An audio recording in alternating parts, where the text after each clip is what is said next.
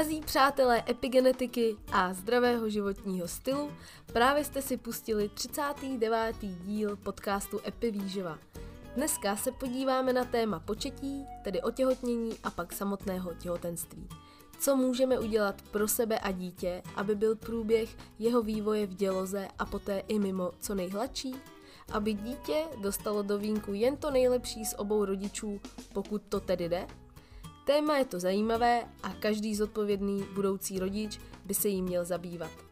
Na mé otázky bude odpovídat Blanka Pechková Gololobová, dáma, která se roky zabývá epigenetikou, vydala první knížku o epigenetice v českém jazyce, vede první epigenetickou poradnu a je také šéf-redaktorkou časopisu RAN.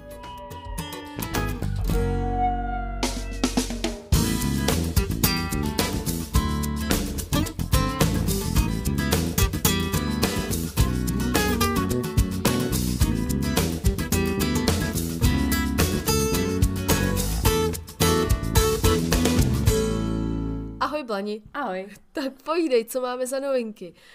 Minule jsme řešili vosky, že jo, to bylo zajímavý, už i vyšel článek na epivýživě, já Jo, jsem jo. to jako, to, to zmákla úplně bravurně rychle. Co máme dneska ve sportovním světě, nebo ve světě obecně epigenetiky? To jo, já vlastně ani nevím. Mám dneska ráno takový jako docela prázdno, takže teďka jako ně- několik článků zajímavých jako různých zahraničních médií jsem posledních v posledním týdnu určitě zaznamenala, ale teď, kdybys mě praštila, tak se za boha nemůžu jako na žádný z nich vzpomenout. No tak a tak co v ranu, co novýho, jaký budou články v novém vydání magazínu? Hele, to vyjde teď příští čtvrtek, 15. února, je to tak? No, A bude tam trénink na jarní desítky, trénink na půlmaraton. Paráda. Já jsem vlastně minulý týden v pátek dostala strašnou migrénu, ale takovou, že jsem si normálně jsem si musela dát dva ibáče. A říkala jsem si, to bude asi tím, že přijdou měsíčky. Jenomže ty nějak jako nepřicházely. A zjistila jsem, že jsem dostala uh, jako streptokoka, ale jako nějakou pořádnou jako ďahu, protože ten pátek jsem přežila jen tak na těch ibáčích a v sobotu to přišlo hned, zánět jako sliznice, Hmm. rýma hned a teďka už máme další pátek a pořád to jako na sobě slyším, že mám rýmu, nemůžu se toho zbavit. Hmm. A prý to teď řádí všude. Třeba Karel má nálezectví půlku dětí nemocných právě se streptokokem a s tady tím. A taky je prý bolí hlava. Hm. To Teď je nebude- toho strašně moc těch nemocí. ale jako brutálně připadá, že jako je to brutální nějak jako moc. No tak něco pozitivního, jdeme na krásné téma, maminky, miminka, kadíky. jo, těším se. Takže dnešní téma zajímá nejednu budoucí maminku a pravděpodobně by mohlo zajímat i budoucího tatínka. A rozdělila bych to do tří okruhů. Před početím potomka, během těhotenství a chvíle po porodu, třeba šesti nedělí a probrali bychom, co se děje v těle a jak si můžeme pomoct, teda aby dítě bylo v co nejlepší kondici, když vykoukne na svět a samozřejmě i maminka. Jak to vidíš z pohledu epigenetiky? Co se vlastně začne dít? Nebo Eh, Tak předtím? Nebo jak jako- začneme?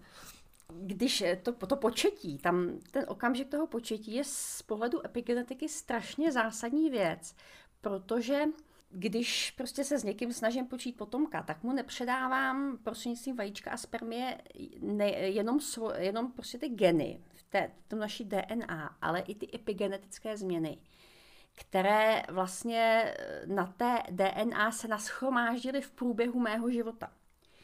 Takže to, v jaký já jsem celkový, eh, řeknu epigenetický kondici, ale znamená to víceméně zdravotní kondici, prostě v, jak, v, jak, v jakém stavu se nacházím v okamžiku početí, tak v takovém stavu se víceméně nacházejí i ty moje pohlavní buňky.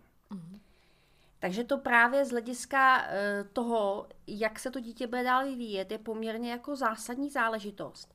Takže eh, když se lidi jako chystají počít potomka, tak by, eh, zvlášť pokud už nejsou třeba úplně nejmladší, tak by měli nejdřív se zaměřit na to, aby dali sami sebe co nejvíc do pořádku. Protože těch výzkumů, které vlastně potvrzují, že určitý problémy rodičů v okamžiku početí se podepíšou třeba na zdraví potomka. Těch výzkumů je prostě celá řada a rozhodně bych to nepodceňovala. Eh, z tohohle toho pohledu je zajímavé, že oni tyhle ty výzkumy většinou probíhají jako ve vztahu k otcům. Ne, že by to zdraví matky hm. neovlivňovalo, svým způsobem ovlivňuje ještě víc, protože vlastně u mužů se, se tvoří spermie neustále. Kdežto my máme vlastně v okamžiku svého narození, už máme všechny vajíčka v sobě a jenom prostě nástupem pohlavní zralosti začnou ty vajíčka dozrávat. Jo, ale už je máme v sobě, takže eh, ty vajíčka jsou z tohohle toho důvodu eh, na ty epigenetické vlivy v průběhu celého předchozího života výrazně citlivější než u mužů. Eh, takže tím chci říct, že ne, že by jako ženy v tom nehrály roli, hrajou, ale tam je totiž problém, že když, se, když děláš nějaký výzkum, tak potřebuješ opravdu odlišit ten vliv v okamžiku početí. A e, u té ženy ten vliv vlastně pokračuje po celé to těhotenství. Takže to nejde úplně odlišit. Když to u mužů je jasné, že tam hraje, e, hraje roli ten okamžik toho početí, protože pak už na to dítě jakoby e, z hlediska těla nemají, nemají vliv. Já si pamatuju, že jsme si na jednom z vlastně ze školení, ne webinářů, ale ještě když jsme to dělali osobně, tak eh, si tam říkala, že snad, že snad eh, v případě kuřáků, že snad když eh, muž kouří, tak ta dispozice toho dítěte, vlastně potomka toho kuřáka, a ještě jako následně jeho děti a jejich děti můžou trpět vlastně sklonem nebo k tomu kouření. Je to nějak takhle? Eh, určitě eh, tak jako obecně sklony k závislostem se děděj a pravděpodobně větší roli než nějaká ta tvrdá dědičnost pomocí genů. Eh, tam hraje roli právě ta, i ta epigenetická dědičnost. A kouření, kouření je problém, že ono poměrně výrazně ovlivňuje takovou tu nejtvrdší z těch epigenetických reakcí, to znamená metylaci genů. A ta se právě jako dědí ze všeho nejvíc. Abych to vlastně objasnila, DNA matky i otce mají na sobě nějaké změny epigenetické. A budeme tady teďka mluvit o té metylaci, protože tam je to takové jakoby nejjasnější. Takže vlastně v okamžiku toho početí tam brzy dojde k absolutní demetylaci Eh, té DNA, to znamená všechny ty metylové skupiny se odstraní a pak se tam některé ty metylové skupiny vrátí. Asi jako nikdo asi úplně neví, proč vlastně se to takhle děje, ale prostě to takhle je, takže nedědějí se všechny ty metylační změny, ale jako velká část se jich dědí. Jo, takže prostě v těhotenství proběhne nejdřív úplná demetylace a pak se tam ta metylace obnovuje. A obnovuje se právě i s těma špatnýma který, zdě, který to dítě dědí po těch rodičích. A teď jsem zapomněla. To nevadí, já do toho skočím. Jakmile to dítě zdědí takhle demetylované ty, ty geny, to znamená, že ve chvíli, kdy začíná jako aby jsme si to my posluchači měli přestat. Uh, ve chvíli, kdy začne chodit a pochopí, co je třeba to kouření nebo nějaká jiná závislost, tak už už v tu chvíli prostě, už k tu, v tuto chvíli má proto velké sklony, když třeba jeho kamarádi ve třídě kouří a tak ono to najednou vidí a vzpomene si, že jako je, tak vlastně táta kouří a nebo už třeba ani nekouří, ale někde to tam v sobě objeví a začne prostě kouřit jednodušeji než třeba bez zábran, než třeba někdo jiný. Víš co, tam těch vlivů, který to můžou způsobovat už jenom z toho epigenetického pohledu, mm. je strašně moc. Jo. Protože e, Typicky každé trauma v dětství ti působí negativní epigenetické změny, které se nějakým způsobem můžou projevit eh, na tvojí psychice. Takže prostě pokud dítě prostě eh, dospívá v nějakém prostředí, nejen dospívá, ale hlavně nejdůležitější jsou ty první tři roky života. Prostě pokud nejsou nějakým způsobem uspokojovány jeho potřeby, tím nemyslíme jenom jídlo a teplo a podobně, ale i ta potřeba lásky, která z hlediska epigenetiky je prostě pro to dítě strašně zásadní. To jsme dost přeskočili od početí. To je, to je taky, to je třem rokům. jo, ale uh, tyhle ty potřeby jsou prostě pro to dítě strašně zásadní. A pokud nejsou uspokojovány v včetně té potřeby lásky, tak vzniká nějaké trauma. A to trauma e, má vlastně, se propíše do těla, to trauma v prostřednictvím nějakých epigenetických změn. A ty epigenetické změny v tom těle jsou a dost často se třeba projeví v okamžiku nástupu puberty, které z pohledu, eh, které z pohledu epigenetiky eh, strašně klíčový období, tak ty změny se najednou můžou projevit negativně tím, že třeba v pubertě se najednou objeví třeba deprese. Mm-hmm. Jo? A stejně tak eh, i tímhle tím způsobem se můžou nějakým způsobem projevit vyšší sklony k závislostem. Jo? Nemus, ale tam víš co, tam strašně těžko odlišíš, co je ta vlastní příčina, jo? protože když to dítě je sebejistý, tak má menší tendenci podléhat toho, tomu tlaku okolí. Že jo? Takže prostě eh, pokud to dítě má eh, jako dobrý základ z té rodiny, eh, co se týče sebevědomí, netrpí nedostatkem lásky, která prostě s tím sebevědomím strašně souvisí, že jo? protože v momentě, kdy tu lásku nemá, tak tam vzniká ten pocit, já si tu lásku jako nezasloužím, protože jsem špatný. Že jo? A v ten moment už to dítě je mnohem manipulovatelnější. Jasně. Takže jako je velice sna- eh, pravděpodobnější, že když mu někdo tu cigaretu, a nejen cigaretu, ale drogu, alkohol, že jo, nabídne, tak eh, bude mít menší eh, jako vnitřní sílu to odmítnout. Jasně, a ještě bych se vrátila, sice týká se to těch tří let, uh, nepočetí, ale proč je to tak důležité do těch tří let? Co, co se děje třeba v mozku, nebo proč do těch tří let? Obecně jakoby platí, že čím bouřlivější změny v organismu probíhají, tím je ten organismus citlivější na epigenetické vlivy. Epigenetické vlivy jsou v podstatě to, co na nás působí zvnějšku, to znamená výživa, eh, stres, eh, pohyb a podobně. Takže a jak vůči pozitivním, tak vůči negativním vlivům to dítě v těch prvních třech letech je e, velmi citlivé právě z toho důvodu, že v celém tom těle probíhá daleko větší množství změn, prostě je tam obrovské množství růstových vývojových procesů, které tam probíhají.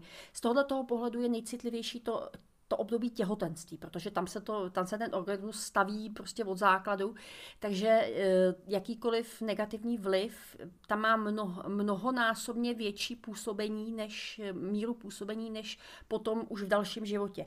Ale pokud budeme mluvit o tom životě od porodu dál, tak těch ty první tři roky života jsou absolutně nejcitlivější vůči těm epigeneticky působícím vlivům. Pak se to trošku snižuje, ale zvýšená citlivost vlastně platí po celé to dětství, protože celé to dětství tam probíhá vývoj, růst něčeho. Že? A potom se zase ta citlivost zvyšuje v období puberty, protože tam zase působením těch hormonů začnou probíhat obrovské změny, e, nejen co se týče pohlav, pohlavního zrání, ale i třeba změny v oblasti mozku, tam mozek obrovským způsobem dozrává, že mozek dozrává vlastně až do dospělosti, až do nějakých je to pravda, že v 26 dorůstají eh, přední laloky v mozku? Je to tak? Že a eh, pak už jsme dospěli? Uvádí, uvádí se to, ono se to samozřejmě liší. Uh, holky dospívají obecně ve všem rychlejší než kluci, takže tam i ty změny jsou intenzivnější, eh, jsou, jsou u těch holek intenzivnější dřív než u těch kluků, mm-hmm. ale obecně prostě ten mozek ještě dozrává po dosažení 18 let, furt ještě dozrává a těch nějakých 25, 26 let se vlastně udává jako určitý vrchol, protože tam jsou všechny ty vývojové procesy už završeny. Takže v tomto věku by člověk měl být intelektově na nejvyšší úrovni a pak už to jde dolů. Jasně. Dobře, a teď se teda vrátíme zpět úplně k tomu početí. O co jde v samotném početí? Jakou roli hraje epigenetika? Už jsem to nakousla. Epigenetika tam hraje zásadní roli z toho důvodu, že vlastně to dítě po nás dědí nejen ty genetické informace, to znamená pořadí genů v naší DNA, pořadí těch nukleotidů v naší DNA, ale dědí po nás i velkou část těch epigenetických změn. A to jak těch pozitivních, tak těch negativních. Ono obecně v tom těhotenství, eh, tam vlastně je důležité, aby eh, probíhaly ty epigenetické změny, o kterých, o kterých už jsem mluvila ve smyslu té demety, demetylace a následné metylace správně. E, protože vlastně na epigenetickém principu fungují diferenciace buněk. Jo, že všechny naše buňky mají stejnou DNA, ale každá ta buňka je jiná. Prostě svalová buňka je úplně jiná než kožní, než buňka nervová. A e, tahle ta odlišnost těch buněk je daná právě tím, že se v některých buňkách povypínají určité geny a v některých buňkách se zase povypínají jiné geny. A to se vlastně vypíná prostřednictvím té metylace. Jo, takže je důležité, aby tam ta metylace proběhla zaprvé správně, eh, v tom smyslu eh, této potřebné metylace, která má za úkol umlčet ty geny, aby se správně diferenciovaly ty jednotlivé buňky. A potom samozřejmě je tam důležitý ten druhý aspekt, aby tam správně, aby tam nevznikaly ty negativní epigenetické vzorce. Eh, když se vrátím k tomu okamžiku početí, mluvila, eh, mluvili jsme o tom, že škodí kouření, což je výrazný faktor, který ovlivňuje právě tu metylaci genů. Ale další věc, která třeba hodně škodí, je obezita. Eh, je třeba prokázaný, že obezita otce v okamžiku početí nejen zvyšuje riziko toho, že to dítě bude taky obézní v dospělosti, ale zvláště u dívek zvyšuje třeba riziko rakoviny prsu a pohlavních orgánů. U toho miminka ho Jo, když je otec mm-hmm. obézní, jeho dcera má větší riziko těchto těch nemocí. Ty bláho. No, to je velký impuls no, pro tatínky. Protože obezita je mm-hmm. prostě výrazný epigenetický faktor, který se opět týká hodně právě té metylace genů. Takže tenhle ten důvod prostě, než člověk počne, měl by se dát z epigenetického pohledu, to znamená z pohledu životního stylu a celkového zdraví, měl by se dát co nejvíc dokupy, protože to, jak na tom bude v okamžiku početí, výrazně ovlivní zdraví toho dítěte. Ale nejen to zdraví dítěte, ale i vůbec tu eh, schopnost počít, že? protože ty epigenetické změny vlastně narůstají s věkem samozřejmě. A jak se na těch pohlavních buňkách hromadí, tak eh, zaprvé vlastně roste pravděpodobnost toho, že těch změn bude tolik, že to vůbec nebude slučitelné se životem. To znamená, že buď vůbec nedojde k eh, otěhotnění, anebo dojde k potratu prvních týdnech toho těhotenství. Jo, a samozřejmě, pokud ty změny nebudou tak silné, aby to ovlivnilo tu samotnou existenci, tak se tam, tak se tam zvyšuje riziko nějakých zdravotních problémů toho dítěte. Jasně. No to je hodně zajímavé. A to, jestli se daří ženě otěhotnět, Záleží nejen na její plodnosti, počtu vajíček, jak jsme řekli, které má k dispozici, ale i na partnerově plodnosti a kvalitě spermí. Mohla bys osvětlit, jak je to u obou pohlaví s plodností, kdy se ztrácí, co ji ovlivňuje? Tak obecně u obou pohlaví to klesá s věkem, ale už je to o něco výraznější. Hmm. Třeba Karel Gott taky. Ten byl určitě fit strašně dlouho a stal se tatínkem ještě i v hodně pozdním věku. Jako. Záleží, záleží na tom, zaprvé, jak je na tom ten muž z hlediska nejen jako toho biologického věku, ale zejména toho epigenetického věku, jak je na tom samozřejmě na hladině jeho hormonů, protože samozřejmě množství testosteronu třeba zásadně ovlivňuje plodnost. Takže muži, kteří mají vysokou hladinu testosteronu, tak bývají plodní déle, ale u obou pohlaví platí, že s věkem klesá jak plodnost, tak riziko nějakého poškození toho plodu, ať už z hlediska vzniku nějaké vývojové vady nebo celkového zdravotního stavu toho dítěte v dalším, v dalším životě. Ale už je to samozřejmě dané tím, že tam s věkem ta plodnost se snižuje poměrně jako zásadně. A to je problém i z toho epigenetického pohledu, protože, jak jsem říkala, na těch vajíčcích eh, se ty epigenetické změny negativní v úvozovkách usazují vlastně po celý ten předchozí život. Takže čím ta žena samozřejmě žije zdravěji a je na tom celkově jako fyzicky lépe, eh, tak ta plodnost neklesá tak rychle jako, jako u žen, které jsou třeba vrátím se k té obezitě a obezita, obezita je jako, kouření, stres. To jsou všechno věci, které plodnost výrazně snižují. A jak můžeme zvýšit šanci na početí? Muži i ženy, co pro sebe a dítě můžeme udělat? Pojďme, pojďme ním poradit uh, budoucím rodičům, uh, hlavně jakoby v tom vyšším věku asi, protože předpokládám, že tady ty rady se budou vztahovat hlavně jakoby k těm rodičům, kteří plánují uh, mít děti trošku později než třeba ve 20, protože předpokládám, že když se někdo, nějaká maminka nebo rodiče se rozhodnou, že budou mít dítě ani se třeba nerozhodnou, ale stane se, že mají dítě ve 22 letech, tak tam asi to tělo je ještě zdravé, nezanešené, jako pokud tam není nějaká dispozice od rodičů nebo nějaká nemoc, tak uh, si myslím, že těmhle nemusíme radit v podstatě nic, protože to nějak jako přijde a udělá se to a je to většinou OK, ale těm starším prostě Hele, já třeba. jako nejsem člověk, který by kázal ženám, mm-hmm. prostě koukejte rodit ve 20, pak už to nepůjde, jo. Já tohle to nemám ráda, protože já taky ne. těch důvodů, proč se žena rozhodne eh, mít pozdě, pozdě, pozdě dítě, tak je jako celá řada a dost často to není o tom, že by se jako rozhodla, ale je to i třeba o tom, že prostě nemá toho chlapa, s kterým by to počala. Mm-hmm. Že?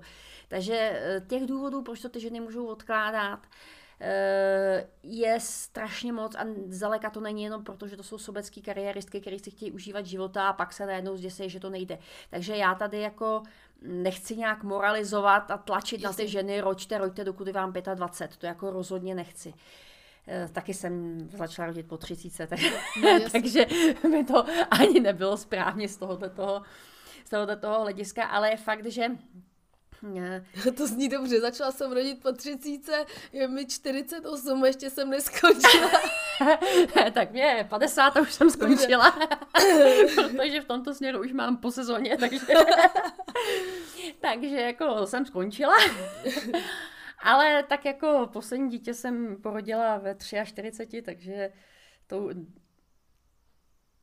No to probereme, a mě tam bude pak třeba něco zajímat, nebo i posluchačky, takže... Ale jako chci tím jenom říct, že důvody, proč ta žena to mateřství odkládá, těch důvodů je celá řada. Ale je jakoby pravda, že takový, ten, takový to obecní mínění, kdy je ten správný čas, hraje tady jakoby velkou roli, protože já sama na sobě si vzpomínám, že já jsem trošku jako chytla paniku s tou třicítkou. Mm-hmm. Jo, že eh, to nebylo, eh, jako že by mi, eh, jak se říká, začnou tíkat biologické hodiny. To nebylo biologický, že by se mi najednou probudily hormony ale chtěla, a chtěla jsem dítě. Ale chytla mě jako z toho psychického pohledu mm-hmm. trošku panika, že teď musím, protože jinak bude pozdě. Jo, a teď ty společenské normy se trošku posunuly a mám pocit, že teďka je ta hranice těch 35. Mm-hmm. Jo, že za nás to byla ta třicítka a teď je to těch 35 a těch pět let tam hraje docela jako zásadní roli. Já si to taky myslím a vím to i od sestry, která vlastně pracovala u Apolináře v neonatologii a už jenom jak říkají, jak o něm říkají, prim, primky, to jsou ty prvorodičky, že jo, a teďka já jsem jistý, jak se baví jenom s nějakou jinou doktorkou nebo sestrou, no to je primka, ty už je 37, to už prostě, víte jak to. a prostě jako pochopila jsem z toho, protože já jsem rodila, že u Apolináře a prostě Uh, jenom se mi, ona si dává pozor, aby tohle nikdo jako neslyšel samozřejmě z těch maminek, ale tam viděla mě, koukla se na mě, věděla, že mi bylo 34, tak ještě, ještě k tomu dodala takový ty grády a říká, no tak připadala jsem si trochu stará, ale jako v té porodnici byly podobně jako staré ženy, samozřejmě tam byly i mladší, ale byly tam i starší a ty starší třeba byly už druhorodičky ale chtěla jsem jakoby říct, že oni, ty lékaři, taky se na to koukají takhle, že mm. prostě čím je uh, ten, ta žena starší, tím má většinou mnohem víc problémů, musí se mnohem víc hlídat během toho těhotenství. A, uh, ne všechny, ale jako hodně z nich, jo? Mm. že prostě říká, mají starý vajíčka, mají starý dělohy a prostě celý to děťátko se tam jako, nemá to úplně stoprocentní, jak by to třeba mělo, když je tý mámě 20 tři třeba. Hmm. No. Takže prostě jako nechci moralizovat, důvody jsou různý, prostě proč ta žena to těhotenství odkládá. Jo, že dost často to opravdu není tím, že by nechtěla, ale že opravdu k tomu nemá třeba i toho chlapa, jo, mm-hmm. že mhm. znám spoustu takových žen, který strašně chtěli dítě, ale prostě neměli chlapa a pak, když už ho třeba našli, tak už to jako nešlo, jo. Takže... Já taky znám pár no. takhle. I mám jednu starší kamarádku, nebo starší, tak třeba má o 10 let víc než já, třeba o 7.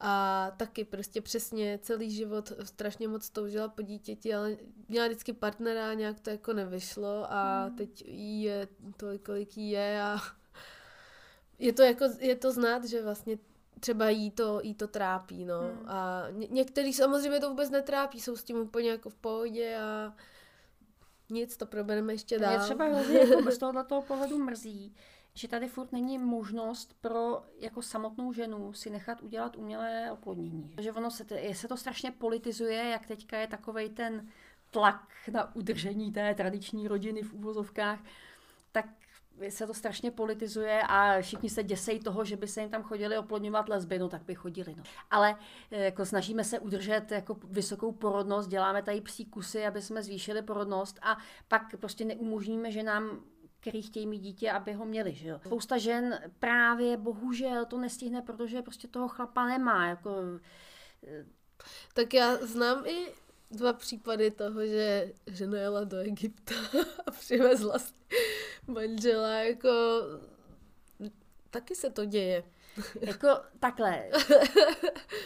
Jasně, to bylo kdo, takový... kdo prostě tomu věnuje nějaké jako velmi vysoké úsilí, tak si to nějakým způsobem zařídí, že Může na tu kliniku dojít s kamarádem, který sebe eh, vydávat za partnera, že způsobuje spousta, ale prostě proč ty ženy nutit podvádět, že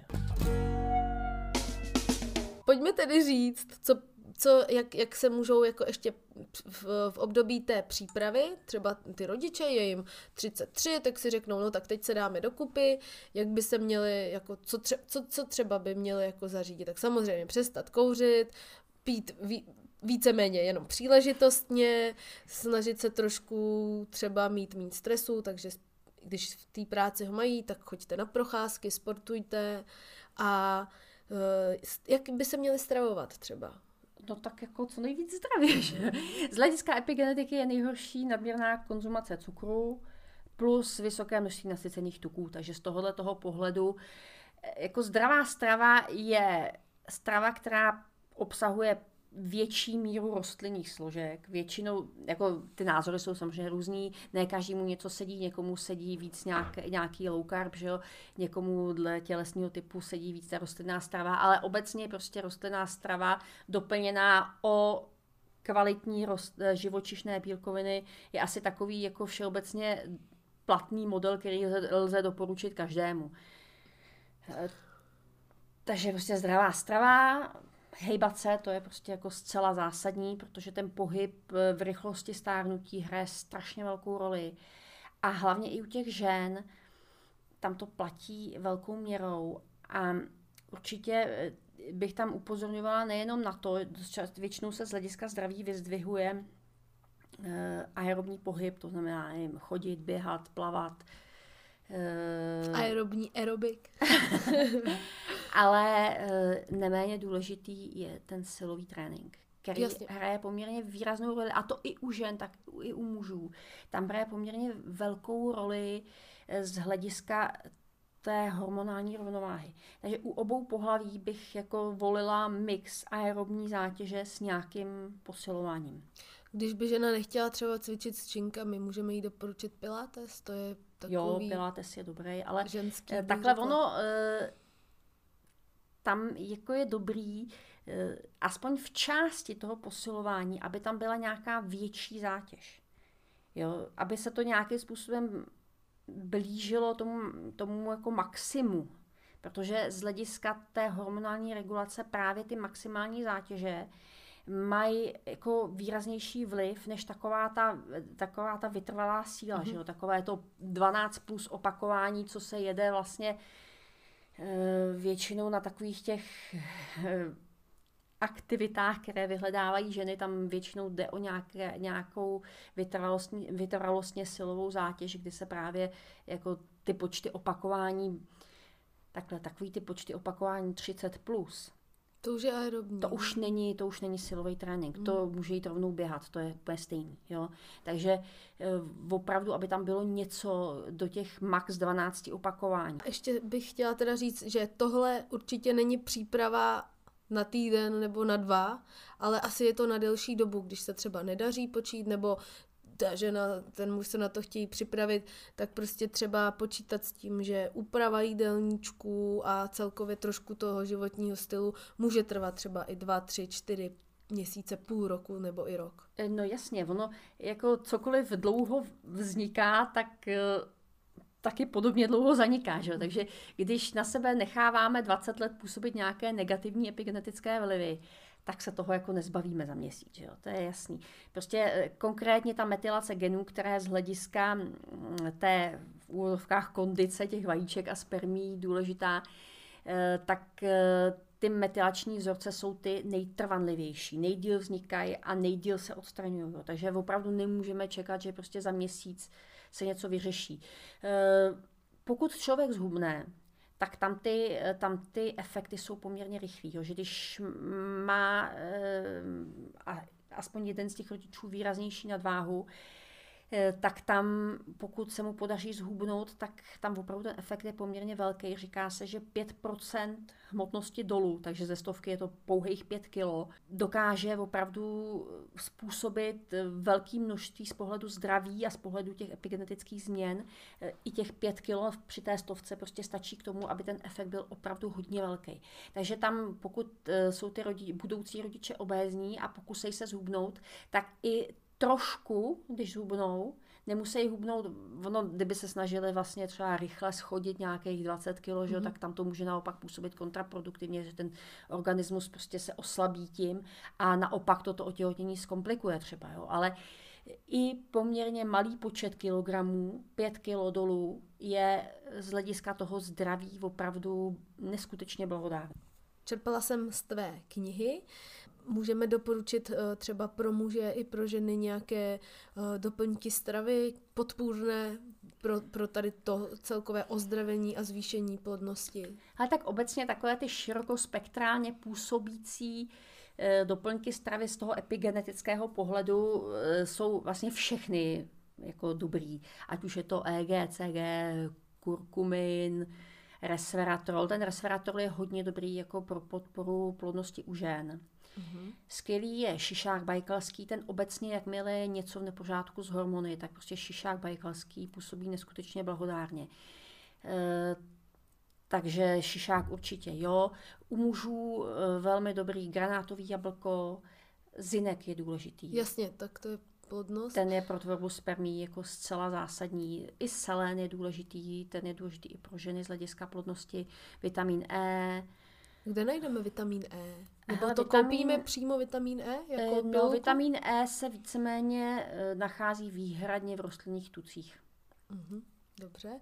Ještě tady mám kyselina listová. To jsem měla za to, že ta se používá, až když je žena těhotná. E, no, měla by se užívat předtím, protože kyselina listová je z hlediska epigenetiky strašně silný činitel. A to proto, že ona funguje jako donor metylu. To znamená, ona právě poskytuje ty metylové skupiny, které se účastní té metylace genů. Takže pokud máme nedostatek kyseliny listové, tak máme nedostatek, prostě tělo nemá ty metyly, kterými by dělalo tu metylaci těch genů. A to, e, ona není až tak jako zásadní pro to otěhotnění, ale problém je, že ona je strašně důležitá či, čím jako ranější fáze těhotenství, tím je důležitější. Takže v momentě, kdy měsíc po otěhotnění zjistím, že jsem těhotná, tak už jsem to trošku jako tu část té důležité doby dost jako propásla. Samozřejmě ona je důležitá jako i dál, ale eh, je důležitá, aby už od počátku těhotenství měla žena dostatečnou hladinu té kyseliny listové. To znamená eh, doplňovat ji v okamžiku, kdy se o to dítě snažím, tak už tu listovou doplňovat. Uh-huh. A ještě věc, eh, když se o dítě nesnažím, ale teď jsem zjistila, že je to teda dobrý donor, tak eh, můžu si ji takhle jako koupit v lékárně a zase ji užívat, nebo je to zbytečně zbytečná námaha. Ta kyselina listová je prostě vitamíny B, skupiny B jsou, kam kyselina listová patří, jsou prostě esenciální živiny. Uh, užívat si, pokud nejsem těhotná v doplňcích stravy, úplně zásadní není, ale je důležitý dbát na e, dostatek jejich zdrojů v potravě, což, jak už její název napovídá, bude ve všem, kde je listí. je v listí, to znamená v listové zelenině. Ne, nejen samozřejmě listové zelení, ale tam je jí docela hodně, takže když Dobře. budeme papat salátky, tak jako... Paráda v létě, už se na to těším. A, a ještě tady jsem čerpala vlastně z tvé knihy, mám tady ještě Astaxantin a Coleus for Scoly. Proč zrovna Coleus teda mě zajímá? Coleus eh, zlepšuje produkci testosteronu mužů a eh, rovněž právě taky i vliv na tu vlastní produkci spermí, což s tím testosteronem souvisí, ale jsou tam i jiné mechanismy. Dobře. Astaxantin asi spíš pro muže než pro ženy? Hel, je jakoby asi z důležitější pro muže, vhodnější, ale jako rozhodně eh, že nám neuškodí. Dobře. Hele, mám tady teď jako poznámku. Jo, to se vlastně týká těch vrcholových manažerek. To jsme vlastně možná všechno zmínili, ale dám to sem. Mně je teďka 36 let, porodila jsem ve 34, takže primka pěkně stará, ale to nevadí. A samozřejmě, že už to teda bylo celkem pozdě. Dřív jsem se na to necítila, jako vůbec, jo, vůbec prostě jsem se neuměla to ani představit, takže naprosto chápu všechny ženy, které se proto rozhodnou až jako později, ale zároveň si uvědomuju, že třeba teďka s tím dítětem, že asi spousta věcí bych snášela mnohem snadnějc, i to nevyspání a tak, když bych byla mladší. Ale nelituju ani na vteřinu tohohle rozhodnutí, protože přesně vím, že ne, nebyla jsem na to mentálně jako vůbec připravená, takže se ty hodiny nějak rozvonily správně. A některé moje kamarádky, a známe v tomhle věku, stále děti nemají. Buď je nechtějí, to je v pohodě, to je jejich rozhodnutí, anebo pak jsou takové, které by chtěli a nejde to. To jsme taky řekli. Buď nemají partnery, anebo to třeba už nejde právě z těch uh, zdravotních jako důvodů, důvodů epigenetických. A častokrát se vlastně tyhle ty ženy, no tam všechno to říkám proto, abych se zeptala na tvůj názor. Tyhle ženy se častokrát vlastně uh, pohybují v nějakém vrcholovém managementu, uh, jsou v nějakých jako korporátech, železobetonové budovy, umělý vzduch, špatný světlo, uh, stres, tlak na výkon. Myslíš si, že tady vlastně to prostředí je pro mě třeba, na mě působí, že to je jako hodně mužské prostředí a jestli si třeba myslíš, že to, že se žena, tím jaká žena je, vystavuje tomuhle chlapskému, mužskému prostředí, jestli to třeba nemůže taky nějakým způsobem měnit zevnitř i ty jakoby různý mechanismy, že se ta ženskost jakoby vytlačí, ta ženská stvrdne a je taková víc chlapská. A jestli i tohle třeba může být nějakým způsobem důvod, protože oni neumí otěhotnět, a jestli by třeba bylo i jakoby cestou opustit tohle zaměstnání, stát se, více sobě třeba trochu věnovat, stát se víc ženou a prostě být jemnější, vyhodit tohle prostředí ze svého života, jestli to hraje roli třeba. Hele, tak samozřejmě roli to hrát může. To mentální nastavení, psychický, duševní nastavení je eh, jako důležitý z hlediska všeho, co se v těle děje. Ale eh, jako já bych úplně neřekla, že by se ženy neměly jako ucházet o vysoké funkce a prostě snažit se nějakým způsobem prosadit. Spíše to prostě chyba nastavení toho celého systému a já si myslím, že tohle se jak v poslední době dost jako mění, že ten tlak, řekněme, to, že k nám přichází, no to přichází ze západu, řada lidí už se ježí, něco přichází no, prostě no, z Evropské unie, nám, ale tohle to je jako jednoznačně pozitivní, že prostě ty ženy se začnou víc, v momentě, kdy se ty ženy začnou víc prostě prosazovat, tak to prostředí bude jako pro ty ženy přátelštější i na těch vysokých funkcích. Ne, mě, mě jde vysloveně o to, protože občas připustíme, že něco může mít nějakou vibraci. Nechcem, nechceme, aby se z našeho podcastu stal nějaký EZO podcast. Jo? Vždycky vycházíme z jasně daných studií a dát a všechno. Ale já prostě mám takový prostě pocit, že ty vibrace toho prostředí tvrdého, eh, neživého, že to může nějakým způsobem, stejně jako meditace působí pozitivně na všechno, na celé tělo, tak tohle právě mi připadá, že to je cel, úplně opak toho a jestli si myslíš, je to, je to jako konspirování, jo? jestli si myslíš, že uh, může tohle, tyhle ty špatné vibrace měnit nějakým způsobem to vnitřní nastavení té ženy? Hele, jako může. Samozřejmě výzkumy na to ne, ne, nejsou. nejsou jo to se taky jako dost těžko by zkoumalo. Mm-hmm. Ale eh, samozřejmě může. Prostě naše psychika ovlivňuje naše tělo zcela zásadním způsobem a víceméně celá epigenetika je jakýsi vysvětlující článek, jak, protože ty důkazy o tom, že určité, eh, jako určité silné emoce a stresy mění přímo ty epigenetické procesy v organismu, ty důkazy na to jsou. Jo, samozřejmě, ale e, nikdy bych jako nespecifikovala, já si myslím, že e, takový ty ezoproudy, který se na tohoto zaměřují, oni jsou hrozně takový jako striktní. Jo, prostě bolí tě koleno, máš nedostatek pokory, jo, prostě takovýhle... Uh, máš angínu, málo křičíš, neříkáš přesně, svoje názory. dítě bolej uši, nechce něco slyšet, jo. jako doma. Jo, těch důvodů a těch mechanismů tam může být celá řada a uh, rozhodně jako platí, že tělo eh, je ovlivňováno ti naší psychikou, našimi emocemi, našimi myšlenkami prostě tělo je ovlivňováno, ať chceme nebo nechceme. Ale rozhodně bych se jako bránila takovému jako paušalizování, že když dělám tohle, způsobí mi to tohle. Jo. To si myslím, že ty procesy jsou jako strašně složitý. Může to být třeba další faktor. Může to být všemu. jako Může to být jako i, důl, i jeden z hlavních faktorů, mm. ale jako rozhodně bych to nepaušalizovala, jo? že prostě seš, seš vrcholová manažerka, budeš mít problém o hodně, tak to prostě rozhodně není. Ta psychika prostě do toho těla se může propsat strašně moc způsobama a rozhodně prostě neplatí, že tahle ta emoce mi způsobí tenhle ten zdravotní problém, tak to prostě rozhodně není.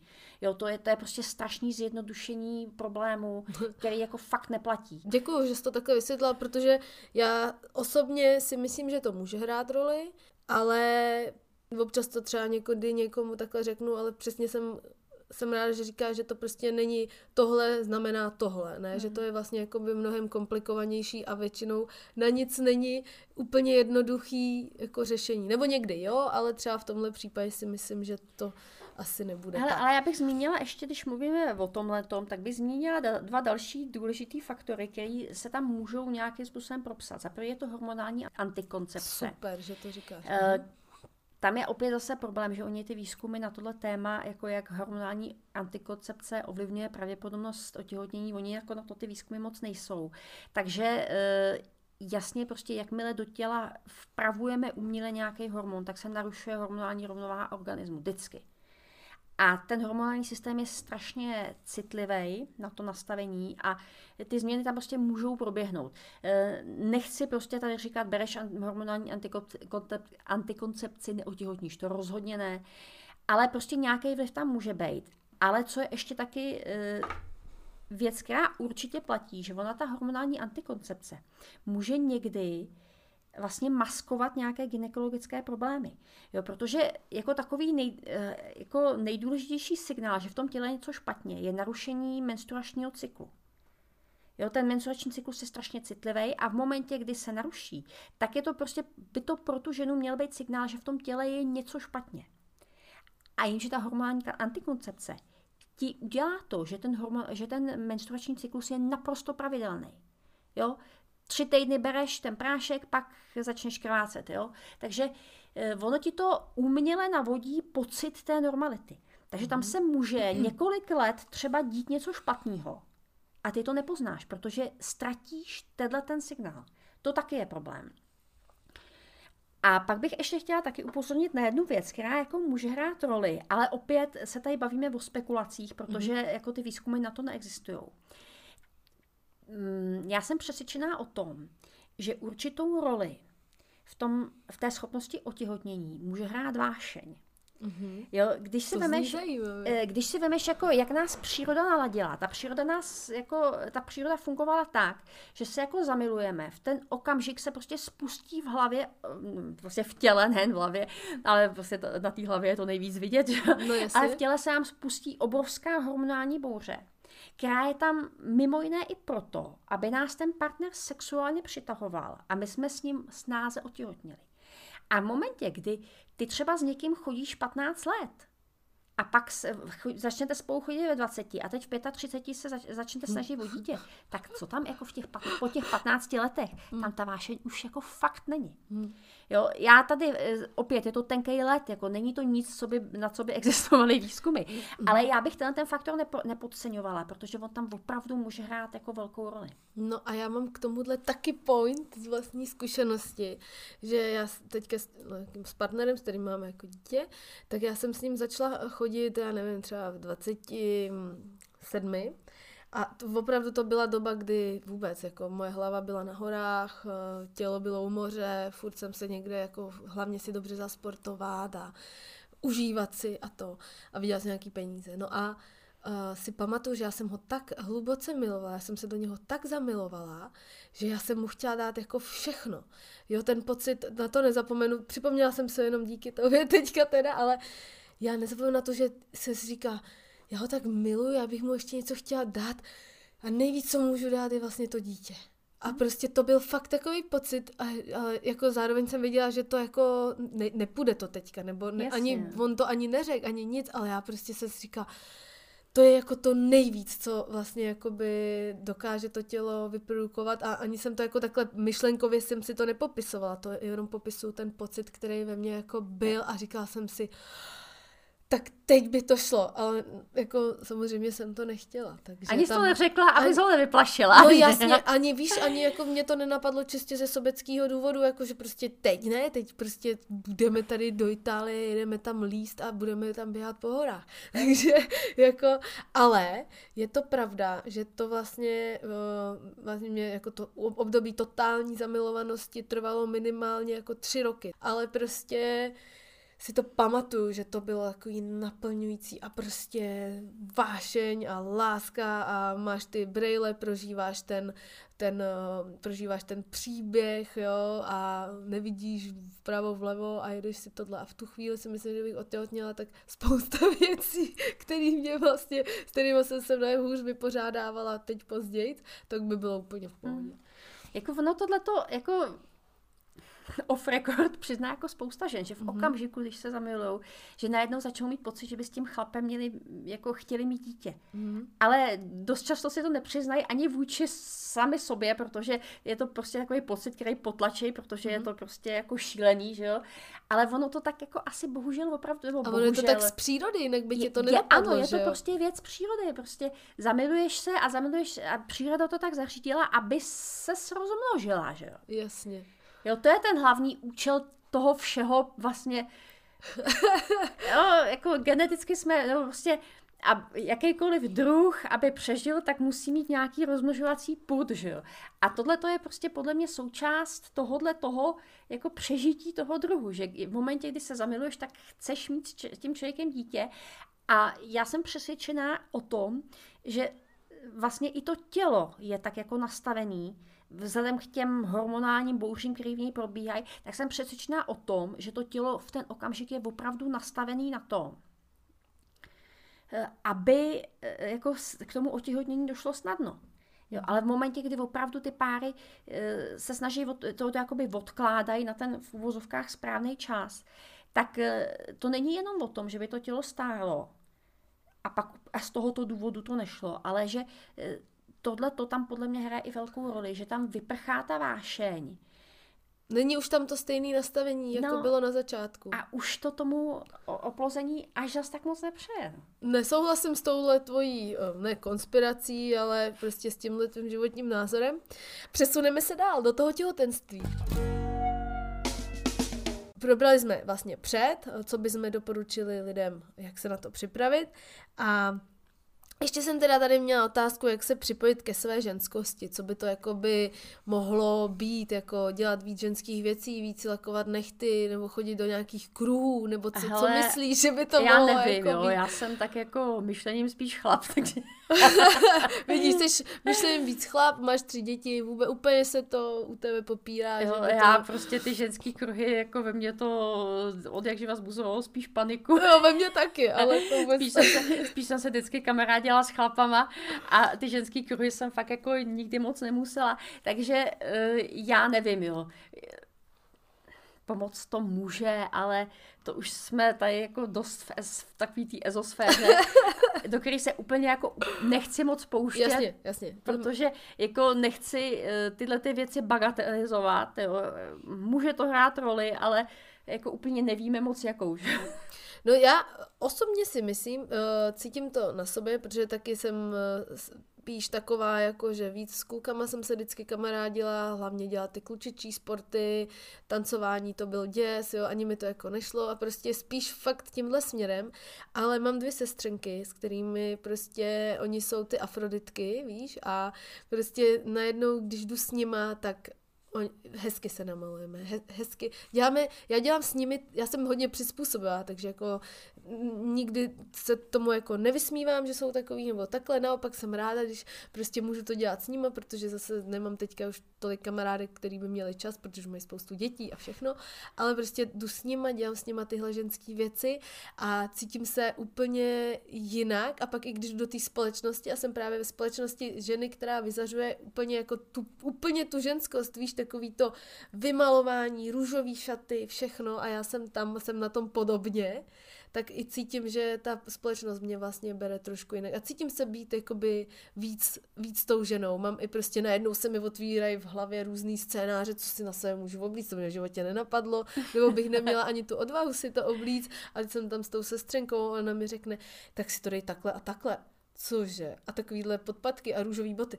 To fakt. A pak si to vezmu a říkám, no to je super. A vlastně mm, myslím, že to jako podporuje tu ženskost, dělat ty holčičí mm. věci, které jsem třeba jako nikdy moc Hele, nedělala. asi jo, ale ono, e, zase bych to úplně nepaušalizovala. Určitě, určitě. Ono i v momentě, kdy začneš nějak docházet do nějakého ženského kruhu, tak e, tam se jako dějou e, i další věci, které nemusí vůbec souviset s tou žensko, ženskostí. Že? Mm. Tyhle ty ezo, ezo směry, tam třeba začneš nějakým způsobem meditovat, relaxovat. To ti může uvolnit stres a udělat to pro to tělo daleko víc, než to, že si nalakuješ nechty. Že? No, to, takže jako já bych tohleto nikoho neodsuzuju a nikomu to jako paušálně neradím, ale jenom chci upozornit na to, že tyhle ty ženské spolky, ezo spolky, můžou jako na tyhle ty věci působit i jinou cestou, než vyloženě přes ten důraz na tu ženskost. Právě mm-hmm. tím jakoby celkovým sklidněním. No, i, i to blbý malování. Já jsem si vlastně to, tohleto uvědomila už jakoby na vejšce. Eh, když já jsem se nikdy jako moc nemalovala, já jsem jako na tyhle ty ženské serepetičky nikdy moc nebyla. Ale vždycky jsem se jako namalovala, když jsem šla na nějakou zkoušku. A já jsem zjistila, že mi to strašně pomáhá se uklidnit. Mm-hmm. Jak se má strašně nervózní před tou zkouškou, bylo mi špatně, měla jsem průjem. A teď jsem šla k tomu zrcadlu a teď jsem prostě soustředíš se jenom na to, aby strefila tu žasu. Jasně.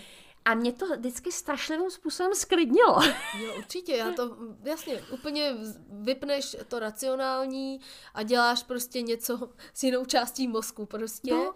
Jo, takže vlastně e, i tyhle ty důrazy, no, prostě chci jenom tím říct, že to, že se soustředím na ty ženské věci, nemusí vůbec souviset s tou ženskostí, ale s tím, že prostě najednou začnu něco dělat jinak, že? Uh-huh. A vede to k nějaký jako primárně zmírnění toho stresu, eh, který z hlediska epigenetiky je strašně škodlivý. Jasně, a ještě k těm ezospolkům a spolkům bohyní a všeho. Jenom chci říct, že opravdu to jako paušálně nedoporučujeme a kdybyste tam se rozhodli na základě toho, že jsme to zmínili jít, tak si dejte pozor, aby vás nenapálili, protože to tady taky proběhlo různé takovéhle akce a školení a webináře za 20 tisíc a lidi školí z Bali, tady lidi v Čechách a víme, kam to spěje.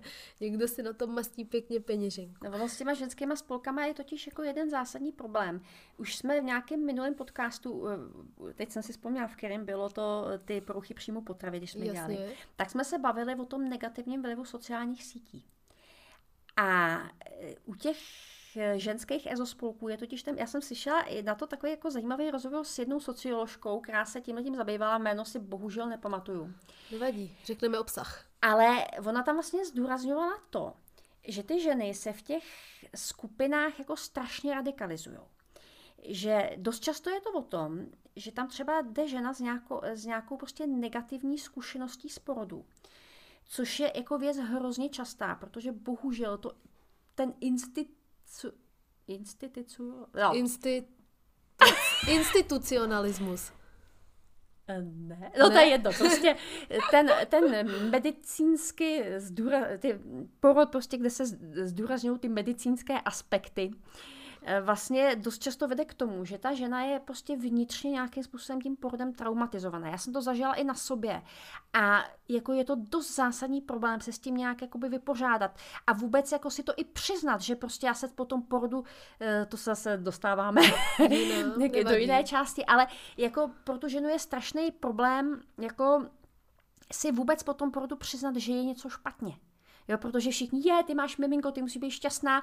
A v momentě, kdy ta žena je prostě tím porodem nějakým zásadním způsobem traumatizovaná a teď ti všichni říkají, co chceš, máš zdravý dítě, prostě nějak to přežila, prostě porod mm-hmm. je mhm. vždycky jako hrozný, že jo. Tak eh, ta žena se s tím strašně těžko vyrovnává. A teď si vím, že ona se dostane do nějaký třeba facebookové skupiny, kde se tohleto propírá. A tam najednou jako nalezne obrovskou dávku pochopení. Jasně. Takže ona se tam najednou cítí strašně dobře. Jenomže problém je v tom, eh, že tam se ti stahují jako ženy, které jsou jako hodně ezo. A spousta z nich je jako trošku ezo. Tak nějak jako normálně ezo. Ale hmm. pak mhm. tam jsou takový jako doslova magoři. Jasně. Který málem chodí s, s, s alobalovými čepičkama, aby na ně nezářili. Chemtraily. Přesně. Jo. A tyhle ty vlastně ženy tam teďka prosazují tyhle ty svoje názory v těch diskuzích.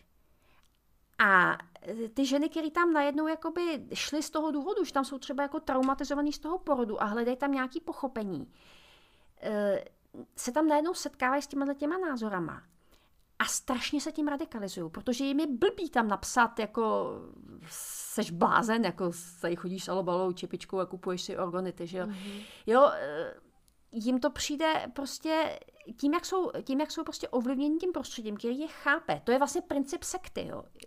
Že jo, sekta ti dá nějaký pochopení, cítíš se tam dobře, a e, pak začneš automaticky se radikalizovat, protože jsi vystavená těm radikálním názorům. Že jo? A na těch sociálních sítích to prostě probíhá úplně stejně. Jo? Ta žena se tam jakoby radikalizuje z toho v úzovkách ezopohledu.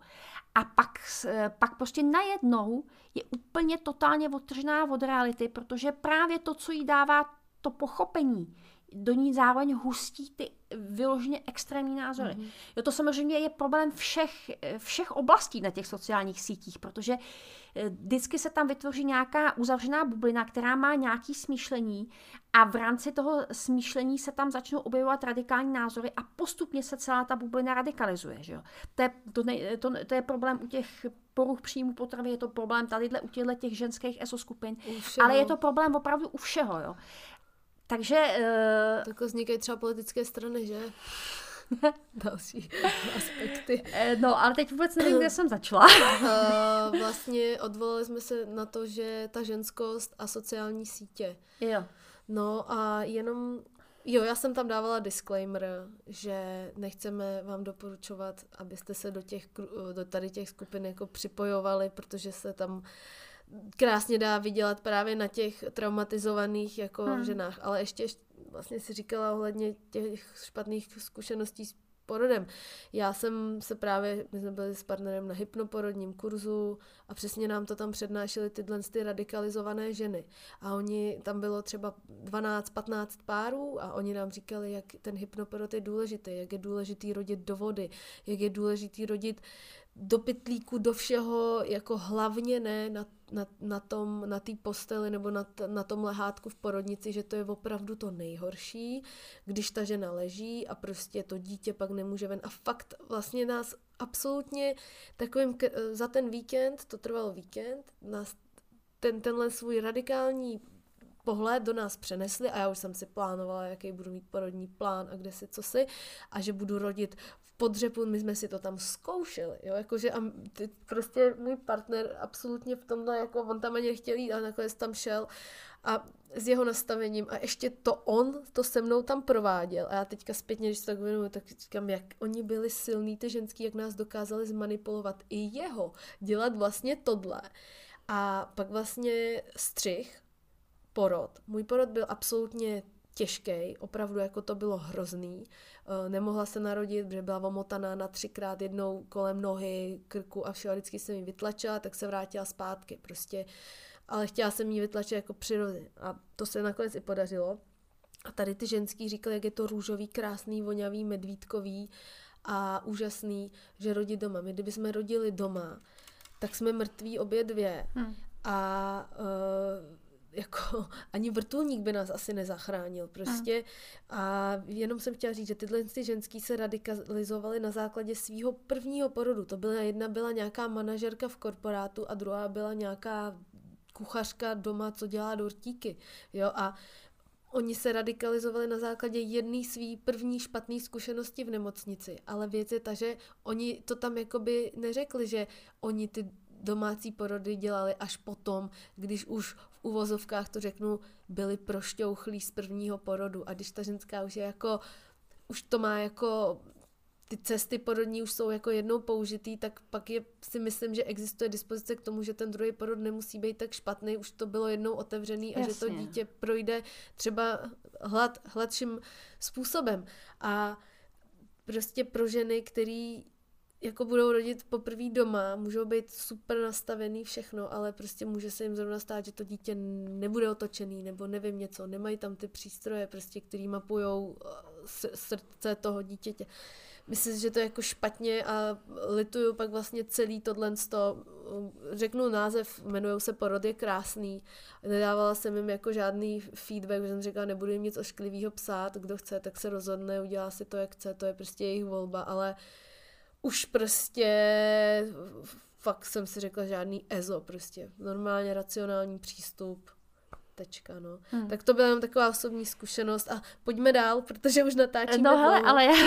jo, ještě máš. Já bych jako pojď, tomu, pojď. tomu chtěla říct, ono je jako ten porod, jakým způsobem proběhne, ono je to strašně důležitý. A teď naštěstí se už o tom začíná mluvit, o tom porodním traumatu, ale e, prostě to v momentě, kdy se tohleto strašně bagatelizuje. Já jsem tohleto totiž jako zažila i vlastně na vlastní kůži, protože přesně to bylo, jako jak říkáš, já jsem taky jako měla nějakou představu, která byla jako trošku ezo. Chtěla si rodit do bazénku? E, no, já už si e, úplně nespomínám, jestli jsem chtěla rodit do vody, ale tehdy bylo na Bulovce, jmenovalo se Centrum CAP, Centrum alternativního porodu, nebo něco mm. takového. Jako bylo to přímo jako v areálu té Bulovky kde jako nad tebou měl dohled doktor a pokud se byla v pořádku, tak si rodila tam, kde, myslím, že tam byla možnost jako rodit do vody, ale to si úplně, úplně mm-hmm. se fakt jako už, je to 19 let, jo, úplně si nepamatuju, jako jestli jsem to chtěla rodit do vody, ale každopádně jsem jako měla takovou tu představu, jak to bude prostě úžasný a jak prostě pak ten bonding, že jo, a to, jak, jak prostě to bude úžasný, jasně bude to bolet, ale bude to úžasný zážitek. Mm. Jenomže se to posralo samozřejmě. No jasně. Jo, já jsem vlastně 14 dnů před, no vlastně měsíc před termínem, no, No, nějakou a to dobu, bylo první dítě? To bylo první dítě. Nějakou dobu před termínem jsem dostala chřipku. Jako takovou tu echt chřipku, 40 horečky, prostě strašně blbě, prostě takový to, že jako celý dny spíš. No a v tomhle stavu jsem zakašlala a praskla mi voda. Takže jsme jeli do porodnice a začaly mi jako stahy. A stahy vlastně pokračovaly, ty kontrakce pokračovaly vlastně dva dny. A já jsem měla furt tu touhu jakoby porodit normálně, jen, ale já jsem úplně to tělo bylo fakt vyčerpané, že jsem opravdu měla tu šílenou chřipku, bylo mi strašně blbě. A teď je to takový ten stav, kdy strašně potřebuješ spát, kdy, kdy za normální okolností prospíš eh, celý den a teď je co pár minut prostě zbudí kontrakce, že? takže já jsem jako, eh, prostě už jsem úplně strašný, to bylo takový to, zase, zase mě to budí, jo. Tam ani nebylo o tom, že mě to bolí, jako, že je taky teda hovno, že to bolí, že jo. Mm-hmm. Ale prostě už jenom to, že mě to budí. A já si myslím, že prostě to tělo nemělo jako sílu porodit, jo. Že já jsem byla fakt jako v takovém stavu fyzického vyčerpání, že asi jsem neměla jako sílu porodit. Takže nakonec prostě po těch dvou dnech kontrakcí jsem se dostala do fáze, že začaly mi ozvy, takže okamžitě na císaře. Teď jsem prostě měla, jako, když jsem, jak, když jakoby na, ten, na toho císaře čas a dělá se ta lumbálka, že jo, takže seš přivědomí, tak to je takový jako šetrnější, ale ta narkoza tam je, pak jsem se to vlastně dozvídala až jakoby s odstupem, protože já jsem o tom jakoby nic nevěděla. Jak jsem si ten porod malovala na růžovo, tak já jsem zase až nevěděla moc jako o těch medicínských věcech, se přiznám. Uh-huh. Takže vlastně až potom jsem se dozvěděla, že ty narkózy, které se používají, že jsou jako omezený výběr, aby to nepoškodilo to dítě. A já jsem po té narkóze měla strašné halucinace. Já jsem měla pocit, že ležím pod lavinou. Ty vláho.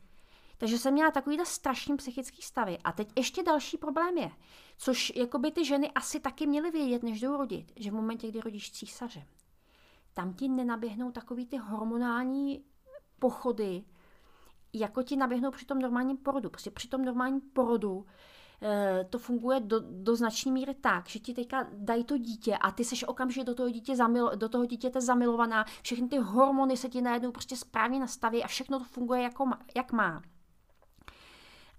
A při tom císaři tohle to se neděje. Takže já jsem se teďka dostala jako do stavu, kdy jsem ležela na té jipce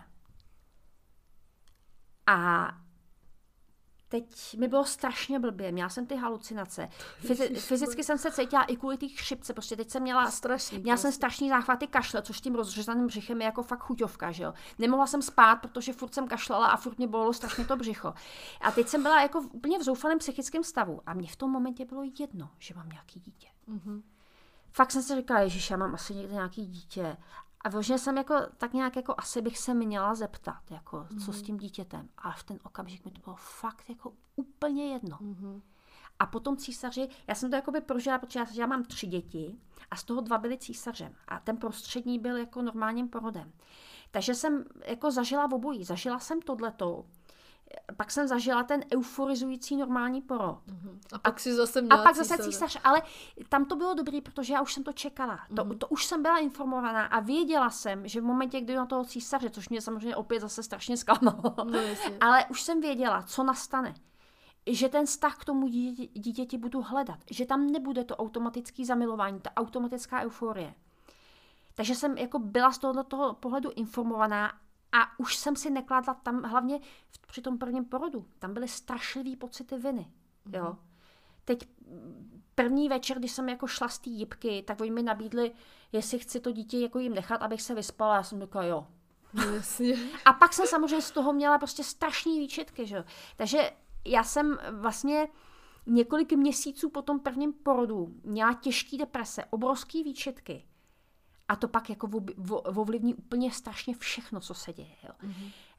A teď jsem se jako strašně eh, jako odbočila od té epigenetiky, ale tohle to je taky epigenetika, yeah. protože eh, samozřejmě jakýkoliv silný emoce mají epigenetické působení, které ovlivňují jako jak tebe, tak bohužel i to dítě. No já si, já ti, jako mám taky jednu kamarádku, který se stalo tohle, byla připravená, že bude rodit přirozeně a pak prostě jí řekli bum a musela jít jako na císaře a taky si myslím, že vlastně musela ten vztah jakoby hledat hmm. k tomu prvnímu dítěti a pak měla teda i druhýho císaře, asi dva roky po tom prvním, ale protože už věděla, co to vlastně bude znamenat, tak eh, co, co to bude znamenat, jako, že to nepřijde hned ta zamilovanost, hmm. tak prostě na to byla připravená a měla eh, úplně jako diametrálně odlišný už od prvního, jako první minuty, kdy se jí ta, to druhý dítě jako narodilo, takže takže jo, dobře, tak a teď se vrátíme k těhotenství a pak ve finále k tomu šesti nedělí zase, aby jsme dodrželi nějakou linku. Když se teda ženě podaří otěhotnět, co by měla začít řešit, aby plod udržela a aby byl vývoj plodu miminka co nejhladší? Zase platí asi ta strava, alkohol, snažit se vypustit stres a... U toho těhotenství je trošku problém, jak jsem říkala, že co se týče otěhotnění, tam může pomoci řada doplňků stravy. Já jsem jmenovala některé, ale obecně pozitivně působí vlastně veškerý, obzvlášť jako pokud se snaží člověk otěhotnit ve vyšším věku, tak obecně působí dobře cokoliv, co nějakým způsobem ovlivňuje ty mechanismy stárnutí. E, což může být třeba ten resveratrol, EGCG, ale třeba ženšen pětilistý. Ale během těhotenství. E, já se já právě říkám, vracím se k tomu, jo, e, k tomu oplození. Jo. Eh, kozinec blanitý, prostě všechny tyhle ty, eh, jak živiny, tak byliny, které mají prokazatelný vliv na rychlost stárnutí, tak působí pozitivně i z pohledu toho otěhotnění. Ale v okamžiku, když už těhotná jsi, tak tam je samozřejmě obrovský omezení toho, co můžeš užívat. Jo. Eh, obecně byliny jsou větší problém než živiny. Je potřeba s tím zacházet opatrně. Je to přísnější než pak ukojení, protože když kojíš, tak to dítě už dostane jakoby eh, ty věci předsezený v úzovkách přes to mlíko. Ta koncentrace v tom mlíku je maximálně podobná jako v, jako v tvojí krvi, jo? spíš ještě i nižší, ale nebude vyšší než tvojí krvi. Takže když to připo, při, eh, připodobníš k alkoholu, to tak bude... když, když vypiješ prostě pivo, který má nějaký třeba 3% alkoholu, tak to dítě dostane tu dávku alkoholu, kterou máš v těle ty, Jasně. protože dostane tu krev, že? Kterou, eh, v který máš pak určitý, to, to už nejsou procenta, to jsou promile, ale to dítě má prostě v krvi stejnou hladinu alkoholu jako, jako ty. Když to, když je to kojení. Když to, když kojíš a dáš si to pivo, tak máš vlastně v tom mlíku nějaký promile. Neříkám, že je to dobře, ale eh, to dítě nedostane procenta alkoholu, jakoby nepůsobí na něj ty procenta, který piješ ty, Jasně. ale působí na něj ty promile, který dostává z toho mlíka. Takže ta škodlivost eh, třeba v případě toho alkoholu je prostě mnohonásobně nižší než v případě těhotenství. A to samý platí prostě u všeho, co užíváš. Mm-hmm. Jo? Takže pokud to není vyloženě jed, tak to tomu dítěti by nemělo jako nějakým zásadním způsobem ublížit. Naopak může třeba prostřednictvím mlíka, když to dítě má nějaký zdravotní problém a ty mu nemůžeš dát tu bylinu, ale můžeš ji užívat ty a e, prostřednictvím toho mlíka, který bude obsahovat nějaký prostě promile e, tak třeba látek. pískavice by mohla být dobrá, že jo? Eh, samozřejmě to, jsou, to se bavíme o porodu, jo, jo, eh, po, po porodu teda, to jsou pískavice a Benedikt jsou takové jakoby poporodní byliny, které...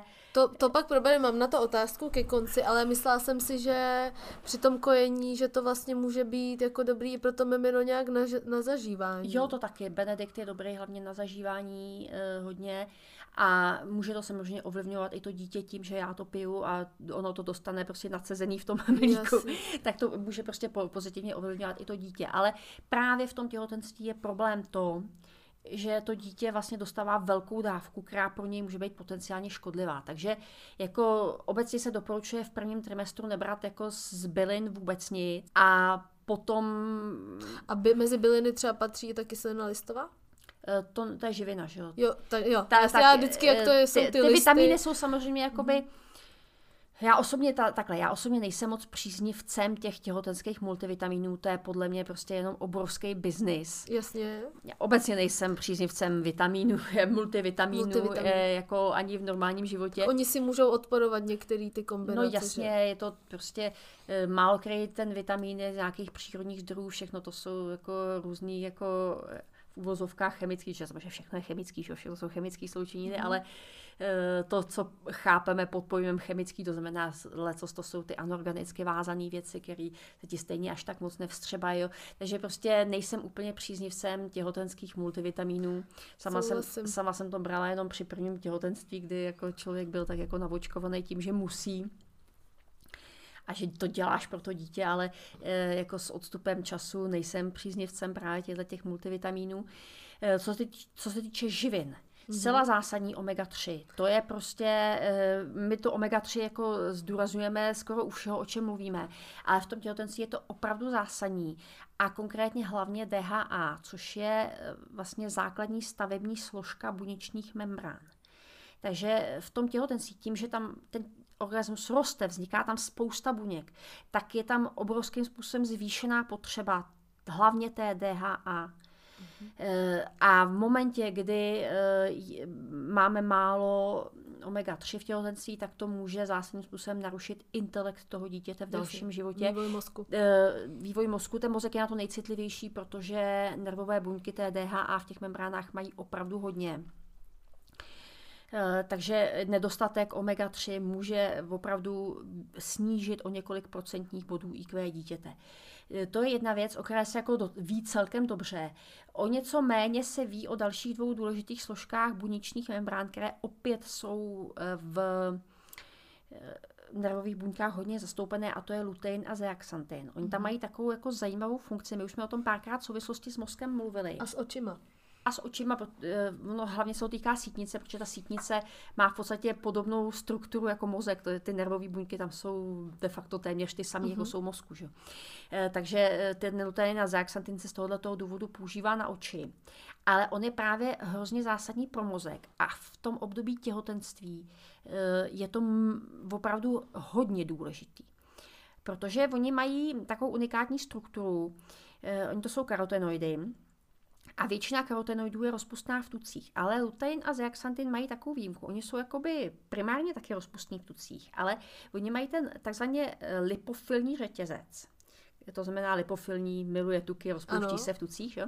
ale eh, na konci, eh, na konci toho řetězce mají takové jako skupiny chemické, které jsou naopak hydrofilní, to znamená, jsou rozpustné ve vodě.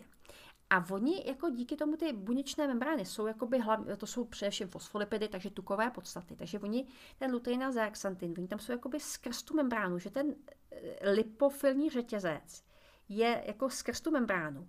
A na těch stranách, jako eh, na kraji té buněčné membrány z obou stran, jsou ty hydrofilní skupiny.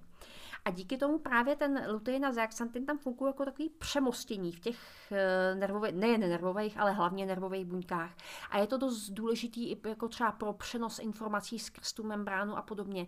Takže to tam hraje hrozně důležitou roli. A rovněž právě jak u luteinu a zeaxantinu, stejně jako u omega-3 je prokázáno, že deficit v těhotenství má negativní vliv na intelekt dítěte teda mezi ještě další tu výživu jsem čerpala z knížky Genetika. Mám tady napsaný betain, cholín, vitamin D3. Betain a cholín jsou podobně jako kyselina listová, jsou také donory metylu. E, takže opět slouží k tomu, aby ta metylace e, těch buněk která je tam zásadní, to znamená, aby tam docházelo k té správné buněčné diferenciaci, e, tak tyhle ty látky jsou proto zásadní. A ty koupíme v lékárně, když řeknu, že chci třeba cholín. Uh, nebo to zase musí být nějaký multi? Většinou, většinou se lecitin, který je vlastně, deriv, vlastně to let, vlastně obsahuje cholin. Je to, uh-huh. Takže si řeknu, že Je to lecitin. derivát cholinu, ale eh, obecně tyhle ty látky je jako snaží získat z výživy třeba vynikajícím zdrojem lecitinu jsou třeba vajíčka. Jo. Jo. Takže... Ideálně nějaké z farmy.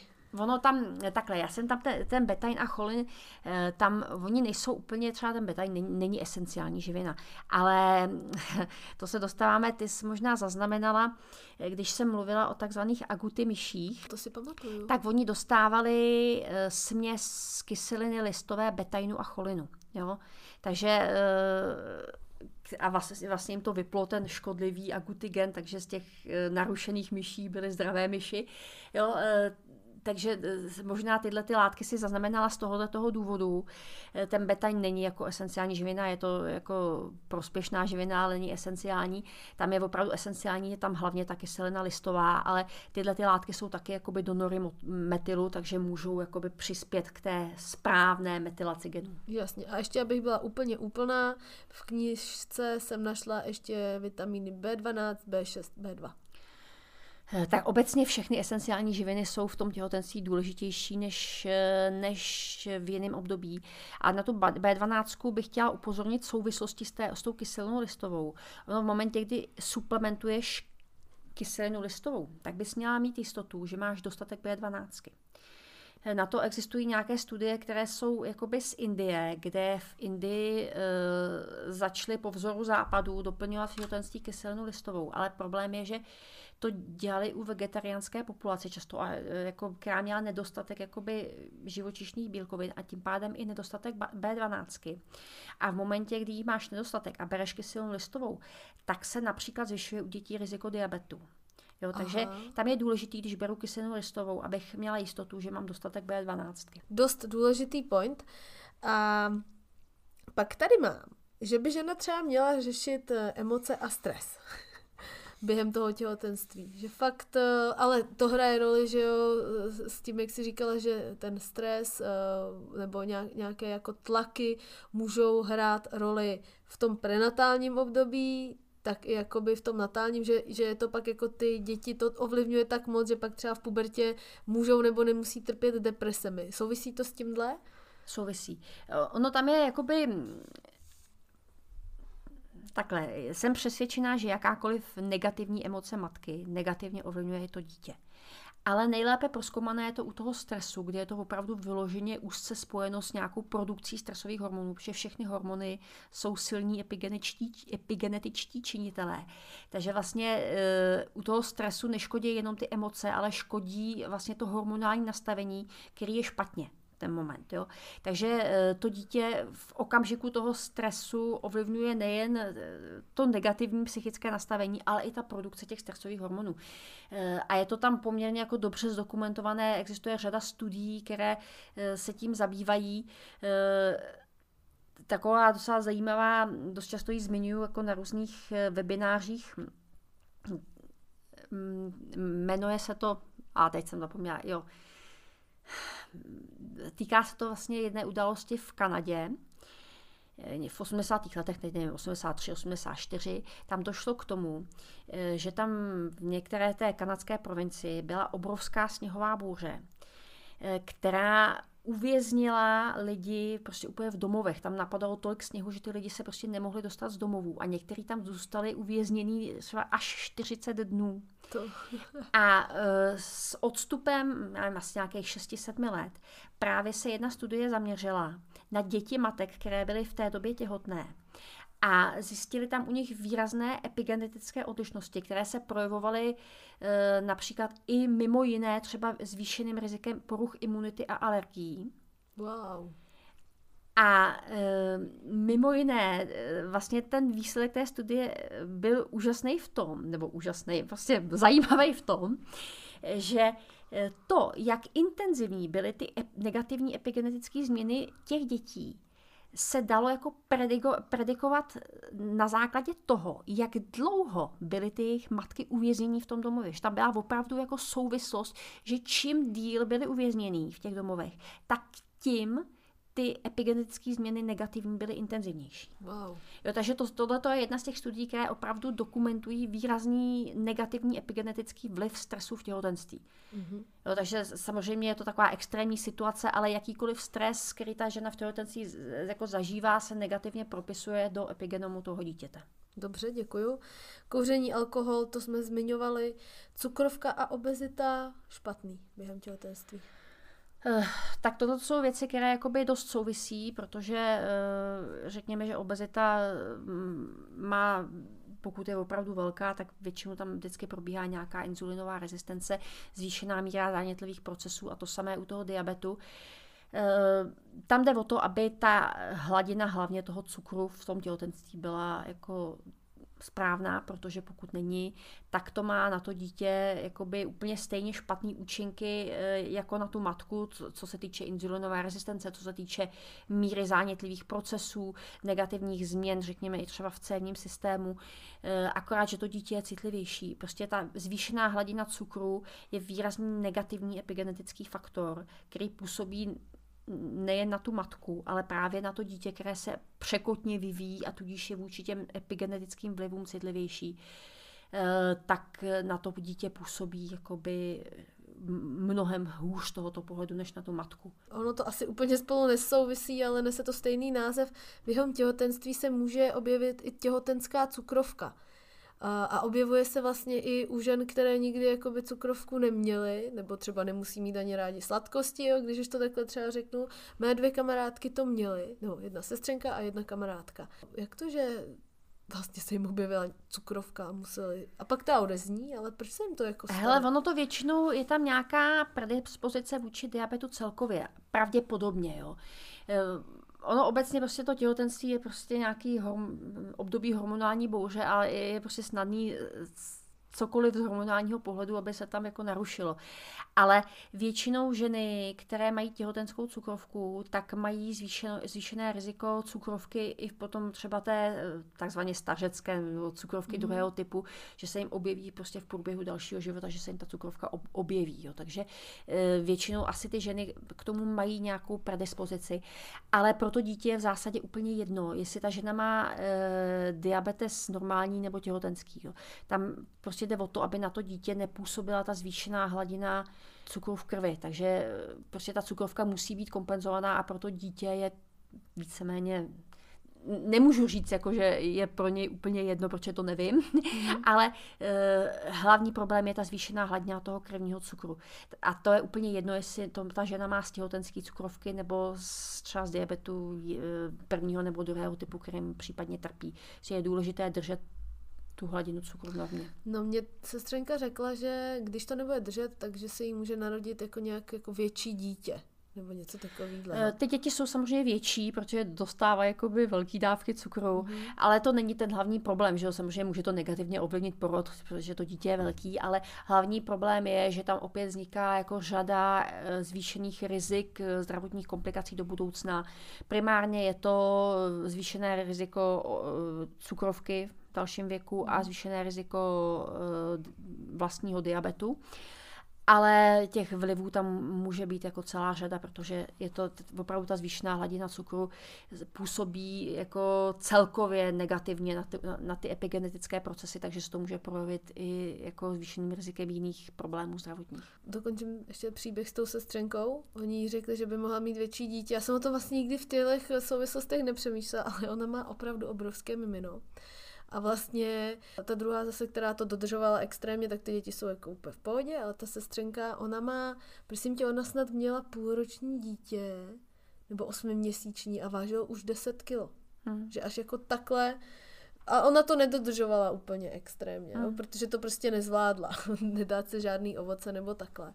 Ale jako je zdravý v pohodě, jenom je prostě o něco větší. Tam ono se to může projevit, jako nemusíš to projevit přímo v tom dětství, že ono mm-hmm. to mhm. může projevit v dospělosti, třeba Jasně. to, že dostane vlastně ve 40 cukrovku, že tam Doufejme, se to... že se jí to vyhne. No, tak jasně, no, ale asi by bylo na místě jako víc dbát u toho dítěte na nějaký zdravý životní styl, protože eh, ta rizika tam můžou být vyšší. Toxiny z životního prostředí, poslechněte si podcast Mikroplasty, je to prostě, ne, jako můžeme zmínit ještě ty toxíny, ale nerozebíral, abych je nějak úplně... Když mluvíš o mikroplastech, tam jsou hlavní problém nanoplasty, který stejně jako se dostanou přes hematoencefalickou bariéru, tak se můžou dostat i přes placentární bariéru, takže uh, mikroplasty jako takový eh, se do toho dítě, do, do krevního oběhu dítěte, dítěte nedostanou. Samozřejmě můžou nějakým způsobem, protože třeba zvyšují intenzitu zánětlivých procesů, pokud je ta matka v těle má, ale eh, nedostanou se do, to, do krevního oběhu toho plodu, ale ty nanoplasty se tam dostanou.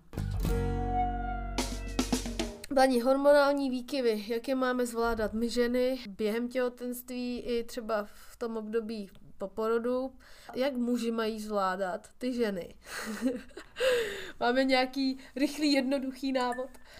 Hele, jako já, ono se to asi úplně moc zvládat nedá, jako pokud se mě ptáš na doplňky stravy, tak jak jsem říkala. Ne, ne, jako eh, obecně, jestli máme něco, jak se s tím líp vypořádat, nebo jestli stačí jako říct, nebojte ženy, nám se to taky stalo, ale to jim asi moc nepomůže, jenom prostě, že máme jakou sounáležitost. Ale ono, jako já bych to nebrala úplně negativně, mhm. protože mm-hmm.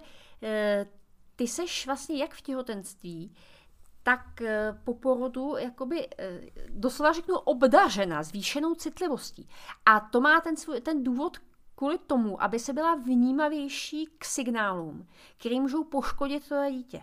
Takže to, že jsi citlivější, jako obecně je bonus. Jo, ono to samozřejmě jako je to bonus, ale těžké jako, se s tím vypořádat. Chápu, chápu, že jako ono to může i ten vztah narušit, že jo, to je jako jasný, ale uh, prostě stejně jako jsem mluvila o tom, že by měl člověk být připraven na to, že když porodí císařem, že tam můžou nastat nějaké problémy a nemůže si to on klást za vinu, protože prostě za to nemůže, prostě tam neproběhly správně nějaký procesy, které tam měly proběhnout, tak stejným způsobem eh, bych, eh, bych jako i doporučila se vnitřně připravit na to, že ty hormonální výkyvy prostě přijdou.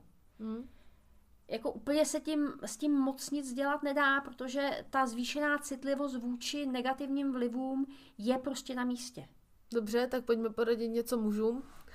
Mějte pevné nervy a zvládněte to se svými ženami, protože oni to taky nemají lehké. E, tak jako jasně, no. E, ono je to prostě, vždycky je to prostě o té komunikaci, že jo, hmm. protože Eh, to jsou takové ty eh, jako klasické kliše, prostě něco mi je, nevím co, a ty za to můžeš. jo, že eh, když ta žena prostě nebude jako jednoznačně ty své potřeby formulovat, tak ten chlap prostě nepozná, jako co se po něm chce a je z toho samozřejmě No ale on, ono najednou, ta ženská, ženská jakoby podle mě přestane po porodu teda zavírat jako oči nad vším, že jako dřív skákala hlavně kolem muže, ale teď jí tam přibylo ještě to dítě a teď už jako jí do dochází, dobře, tak ale jako já teď skáču kolem dítěte, já už nemůžu jenom tak skákat kolem tebe a ještě potřebuju pomoc. Takže vlastně v očích té ženy prav, jako může vznikat to, že jako ten chlap je línej, nepomáhá, není to, a ještě furt po ní ještě něco chce, když ona už dělá všechno. Co si tady dělala celý den. Přesně. Jo, to jsou takové ty věci, jako jasně, tohle to prostě k tomu jako přispívá, no. No a právě muži uvědomte si, že opravdu toho děláme hodně. Ani se to nedá popsat slovy. Jako fakt se to nedá. Já, nebo já nevím, to bych musela si všechno zapisovat, každou aktivitu, aby jako ten muž opravdu pochopil, že já se neflákám. A že jsem unavená večer právem. ne, tak jako Tohle to je asi téma na samostatný podcast určitě, a asi určitě. ne úplně se mnou, ale s nějakým, řekněme, třeba vztahovým terapeutem. ale eh, prostě ze své pozice prostě jenom chci říct to, že ty hormonální výkyvy a zvýšená citlivost, že jsou prostě věc úplně normální. A že jako by s tím člověk měl dopředu počítat, jak ta žena, tak ten muž. No, při druhém těhotenství bych teoreticky s tím počítala, ale při tom prvním mě, mě že holky říkali, hele, to je skvělý, máme děti, mějte taky děti. A bratránek, ten úplně proklamátor, máme děti, všichni mějte děti, je to to nejlepší, co prostě můžete pro tuhle společnost a pro sebe udělat. Ale už nikdo neřekne, že já jsem to měla těžký. Během těhotenství, jako emočně i hormo, jako emočně po porodu hrozný, prostě rok a půl, jestli špatný, jako fakt eh, emočně hodně jako špatný. A ale nikdo mi neřekl, že tohle se stane. Mě třeba holky řekl, no nevyspíš se, to jsem si říkala, tak se prostě nevyspím. Ale prostě nikdo mi, nikdo ani nenastínil, vlastně mi přijde, že to je takový tabu, že si to prostě mezi sebou ty lidi neříkají, protože prostě nechtějí říkat, že něco není růžový a srdíčkový. A nikdo mi neřekl, že vlastně první rok a půl nebo dva po tom porodu to jako nebude dobrý vlastně nikdy, jako samozřejmě je to skvělý, dítě se narodilo, dělá to strašnou radost, je to prostě super, ale jako třeba ten partnerský život, kompletně celý se to všechno přebourá, přemění a zase čím je člověk starší, tím se na to třeba hůř zvyká. Uh, nikdo mi neřekl, že vlastně to jako bude špatný. A myslím si, že to je kvůli tomu, že chtěli, abychom měli děti taky, aby jsme s nimi chodili ven a byla to sranda, tak, tak mi to neřekli. Ne, to ne tak jako ale... je to taková jako společenská povinnost mít radost z toho, že máš děti, že jo. Jako... Ale ono jako máš, to 100% No tak jako máš. jako jasně, máš, ty děti miluješ, že jo. Jako, samozřejmě jsou matky, které svoje děti nenávidějí, ale e, jako věč, drtivá, to jsou řekněme patologie určitý. Mm-hmm. Drtivá většina matek jako ty děti miluje, akorát právě díky tomu, že jako je správný jako společensky přijatelný říkat, že, že svoje děti miluješ a ne, že tě strašně štvou. Jo, jo, ale naštěstí vznikají podcasty jo, a jako teď kanály, se, kde se to... Jako zaplať pámu mluví se o tom, jo, že prostě ty ženský jsou na to připravení, protože pak právě, když jsi na to sama, ty a já to přesně mám prostě spojený s tím svým prvním porodem, jo, ke, ke, o kterém už jsem mluvila. Já jsem měla prostě jako fakt jako ukázkovou, jako těžkou depresi po tom porodu. Ale jako v momentě, kdy od tebe všichni čekají, že jsi najednou šťastná, protože máš to krásný zdravý dítě, který je přece úplně v pořádku, tak co si stěžuješ, že jo? Tak eh, vlastně to ani neventiluješ, protože tobě, tobě ty vlastní pocity připadají nepatřiční. No jasně. Ne, já jsem eh, měla to štěstí, že jsem to mo- já teda nemám problém svý emoce jako vyjadřovat a říkat, jak je prostě něco hrozný a to, ale jako mamka mi pomáhala psychicky, protože jí jsem to mohla všechno říct, jak mě to všechno se. a i během a jako po porodu, ale prostě chápu, že někdo třeba to myslí, že to jako by se nemělo říkat, tak si to dusí v sobě a pak to má ještě o to těžší ty sama si trojnásobná matka. Mohla bys zhodnotit, jak si to s přibývajícím věkem cítila, jaké bylo první těhotenství a jaké to poslední, jak si to zvládala? Hele, to první bylo jako jednoznačně nejhorší. A to bylo teda ve 30? Eh, porodila jsem vlastně, bylo mi 32, když jsem mm-hmm. měla první dítě. Ale jako to těhotenství samotný bylo v pohodě, to jsem jako neměla žádný, já jsem jako v žádném těhotenství neměla problém. Jo. Uh, a co po porodu? Jak, jak jakoby to, to ten, ten spánkový deficit a to takovýhle to zvykání si zase vlastně, že se nevyspíš pár měsíců, jak se ti to zvládalo s prvním, druhým a se třetím? Já bych jako eh, se ještě vrátila k tomu rozdílu mezi normálním porodem mm-hmm, a mhm, císařem, jasně. protože já to jako úplně nevím, jestli to takhle probíhá u každého, ale já jsem po tom normálním porodu byla daleko dřív jako fyzicky v pohodě. Mm-hmm. Jo, že vlastně, jakmile jsem porodila, tak jako proč mě chcete jako víc na ten pokoj, si dojdu, ne, jo? No, jo že v okamžiku, kdy, kdy, kdy, jsem přišla domů, tak jsem najednou, měla jsem spoustu energie, prostě všechno jsem měla pocit, že zvládám, pak jsem se tam musela zbrzdit, protože mi začala se stupovat dělo, mm-hmm. ale, ale jakoby měla jsem spoustu energie po tom normálním porodu. Po těch císařích tohle to bylo jako výrazně horší, že... Tak to je velká operace. Je to prostě, jo, je, jasně, je to velká operace, takže prostě z tohohle toho pohledu ten císař je horší. Mm-hmm. Jasně. No a ještě vlastně ty nároky, že jo, na tu matku jsou pak úplně stejný, jako když porodíš normálně. Jdi, hmm. ohni se, nakoj, podej, uvař, udělej.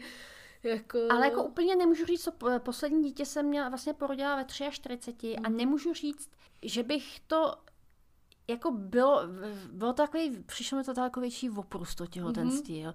Já jsem teda jako nikdy uh, moc, jak se říká, že prostě všichni mají tu představu, že prostě nejkrásnější období v životě, mi to přišlo jako strašný. Jo, já to ale tak, bohužel jsem to tak taky vnímala.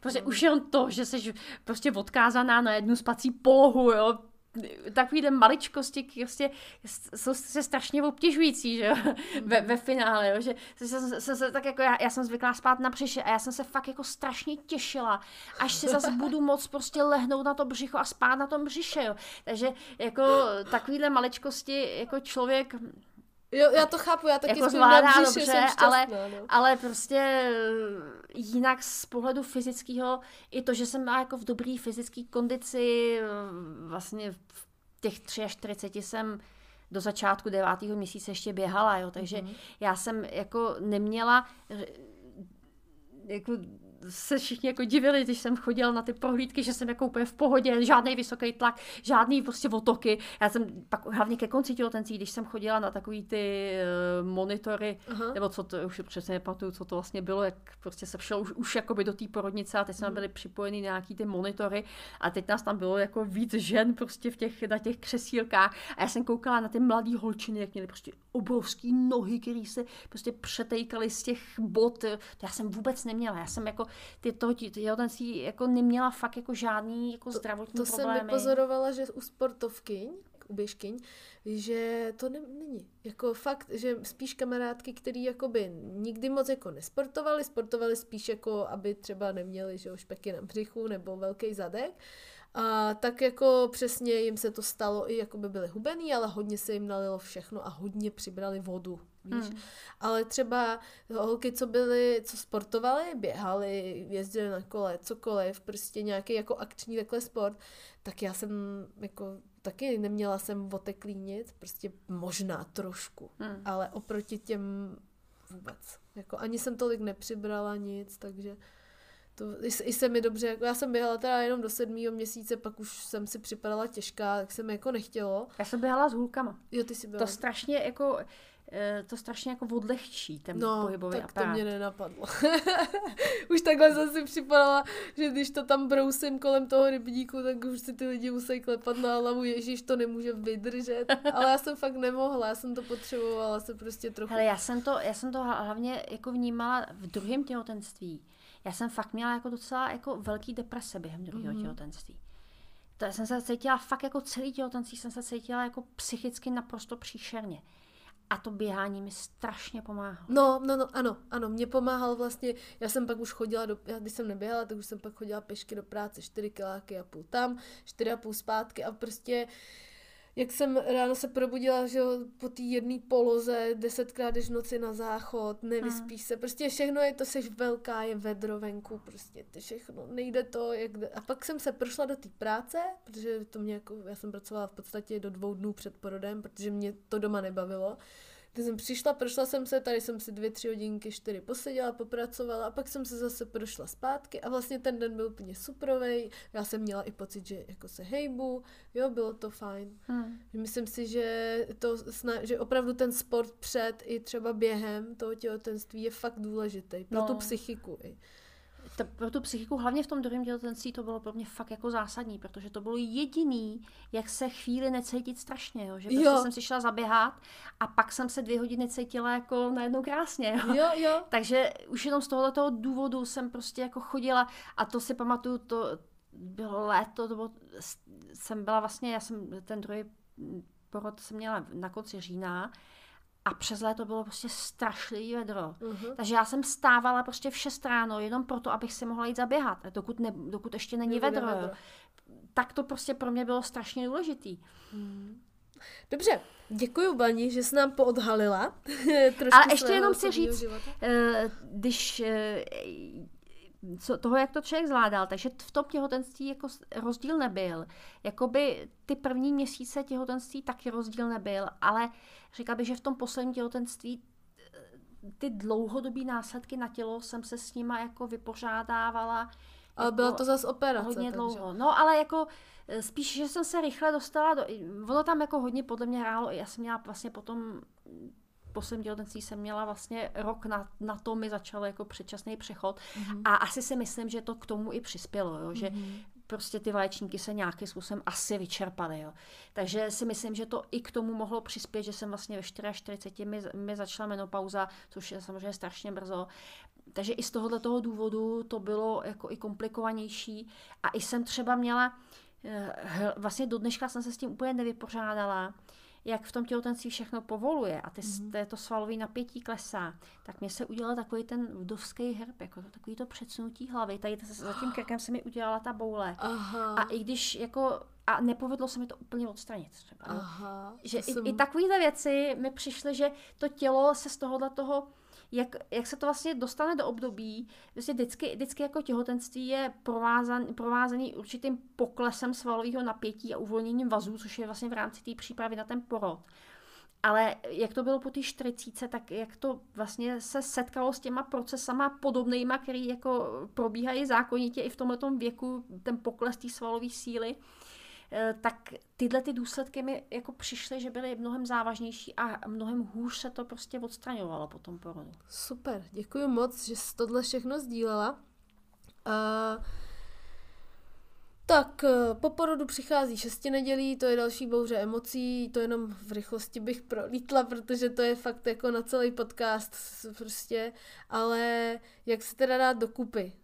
Snažit se to prostě přijmout, jak to je. Ale to a- šesti nedělí je prostě šesti nedělí, jo. To je prostě období vypozorovaný, jako řekněme, moudrosti staletí, když to tak řeknu. Jo, že všechny kultury to šesti nedělí prostě nějakým způsobem jako dodržovaly. Mhm. Takže eh, prostě takový ty zvyky nějaký, jako, který se v některých těch tradičních kulturách se drželi třeba jako, že e, lidi z vesnice nosí tý šesti nedělce v tom období jídlo, aby nemusela doma vařit. Jo. Ta podpora je tam prostě zásadní, v šesti nedělí se prostě má odpočívat a ta žena prostě potřebuje fyzickou pomoc. Jo, tě, eh, to není v to, o tom, že by ty dnešní ženy byly zhejčkaný. Eh, To šesti neděj se opravdu dodržovalo poctivě, prostě napříč staletími a ta žena automaticky dostávala jako péči od celé té komunity. Mhm. Takže ta žena tu péči v tom šestý nedělí potřebuje a e, opět bych se prostě nějak nenervovala, pokud něco v tom šestý nedělí nezvládám, tak to prostě nezvládám. Tam opravdu ta žena potřebuje si odpočinout, potřebuje se dát dokupy.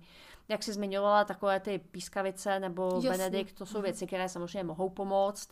Jakákoliv prostě zdravá, vyvážená strava, výborníci jsou třeba jako vývary, jo, to je jako vývar je obecně jako hodně zdravá věc, je to koncentrovaná vlastně síla toho masa, prostě všechny ty důležité látky, kolagen, minerály se do toho vývaru prostě vylouhujou a že vývary fakt mají sílu a eh, to, že se dřív nemocným prostě vařila slepice, když byli nemocní a posílení, tak to mělo své opodstatnění a ta slepice se vařila opravdu celá, jako s pařátkama a podobně. Jo, takže eh, Souhlasím, zdravím paní doktorku Křenkovou z Apolináře, která mi doporučovala jíst silné vývary po porodu. Tehdy Hmm. mi začaly chutnat. Má pravdu. Eh, No a jako co se týče jako vlivu epigenetického na dítě, eh, tak tam prostě zcela zásadní je kojení. Jo. To je, jak jsem mluvila o tom luteinu a zeaxanthinu, eh, tak tam je možná, určitě si slyšela o tom, jako nějaký, že existují nějaké srovnání, že nekojený děti mají nižší intelekt než, No eh, t- od než tebe. kojený. Od tebe jsem to slyšela asi. Tak jedním z důvodů právě může být ten lutein a zeaxanthin, Eh, protože eh, oni jsou, to jsou vlastně, eh, jako už jsme, jsem je zmiňovala v rámci toho těhotenství, že jsou důležitý pro tu stavbu těch buněčných membrán.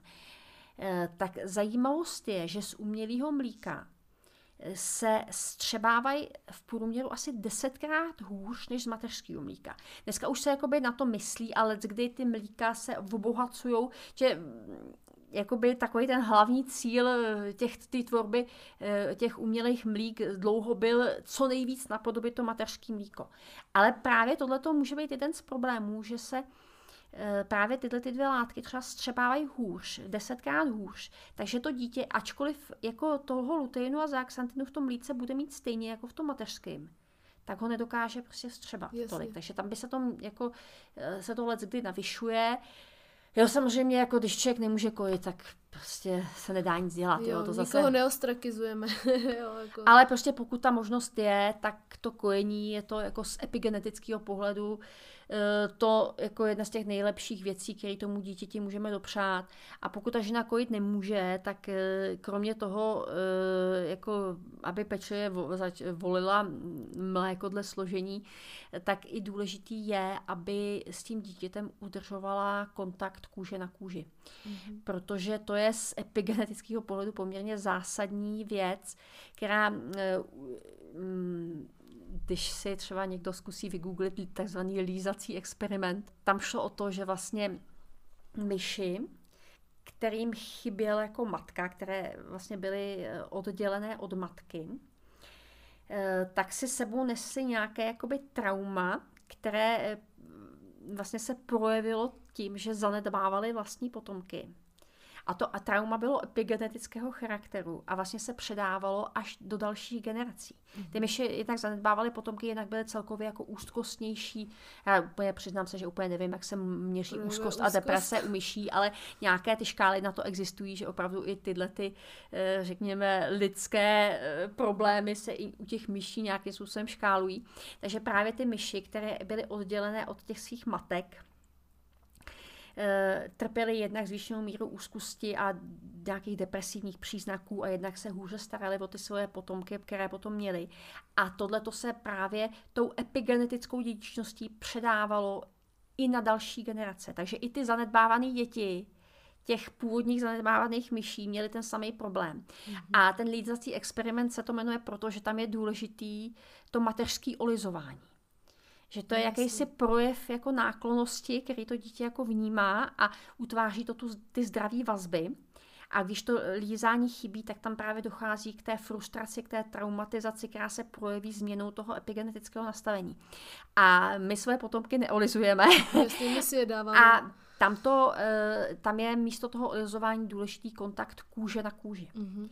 A v momentě, kdy několik hodin denně strávíš kojením, kdy si to dítě přikládáš prostě na holou kůži jeho kůží, tak tam tomu dochází automaticky. Jasně. Ale u těch nekojených dětí ne, takže tam je důležité, aby se myslelo nejen na tu výživu, ale aby se myslelo i tadyhle na tuhle tu věc. Kontakt kůže Škoda, na kůži. to jsem nevěděla a dceru jsem kojila jenom šest, vlastně pět týdnů, no. Prostě hmm. Mm, já jsem měla mlíko, ale jí to ne, nejelo jí to. Hmm. Já jsem asi se blbě stravovala, že jí to nevyhovovalo. Nevím, Bůh ví. Každopádně kdyby náhodou někdy, tak budu vědět. A ještě, eh, jak jsme teda zmínili pískavici s Benediktem, já bych chtěla, jestli bys Blani mohla vysvětlit, k čemu je teda Benedikt dobrý a k čemu pískavice, jestli si to pamatuješ? Hele, ta pískavice, ona se používá obecně jako hodně na podporu laktace. Eh, dokonce i, ty, a, i ten Benedikt, ale ta pískavice si myslím, že tam funguje a celkově to tak nějak jako pomáhá regenerovat to tělo po tom porodu. Já teda musím ještě jakoby hodně doporučit jednu věc a to je Mumio.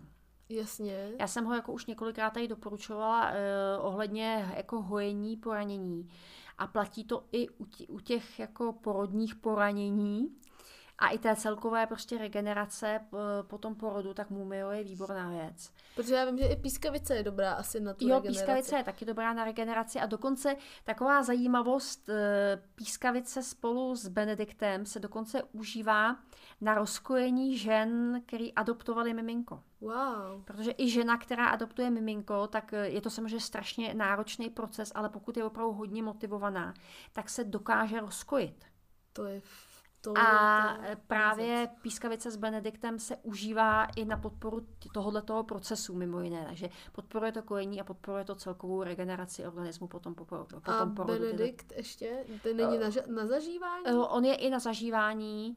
Pro, takže když to třeba kojící matka bude užívat, tak se to zprostřed, přefiltrovaně se to dostane teda k miminku v tom mlíku. Hmm. Protože já si pamatuju, že dcera, když byla malá, tak f, jako furt bylo bříško nebo něco a oni chtěli, abych já pila nějaký čaj, který mi strašně nechutnal. Jo, takže... ty fenikly, anízy, tyhle já ty. jsem to nepila, takže ona měla furt ty koliky nebo co.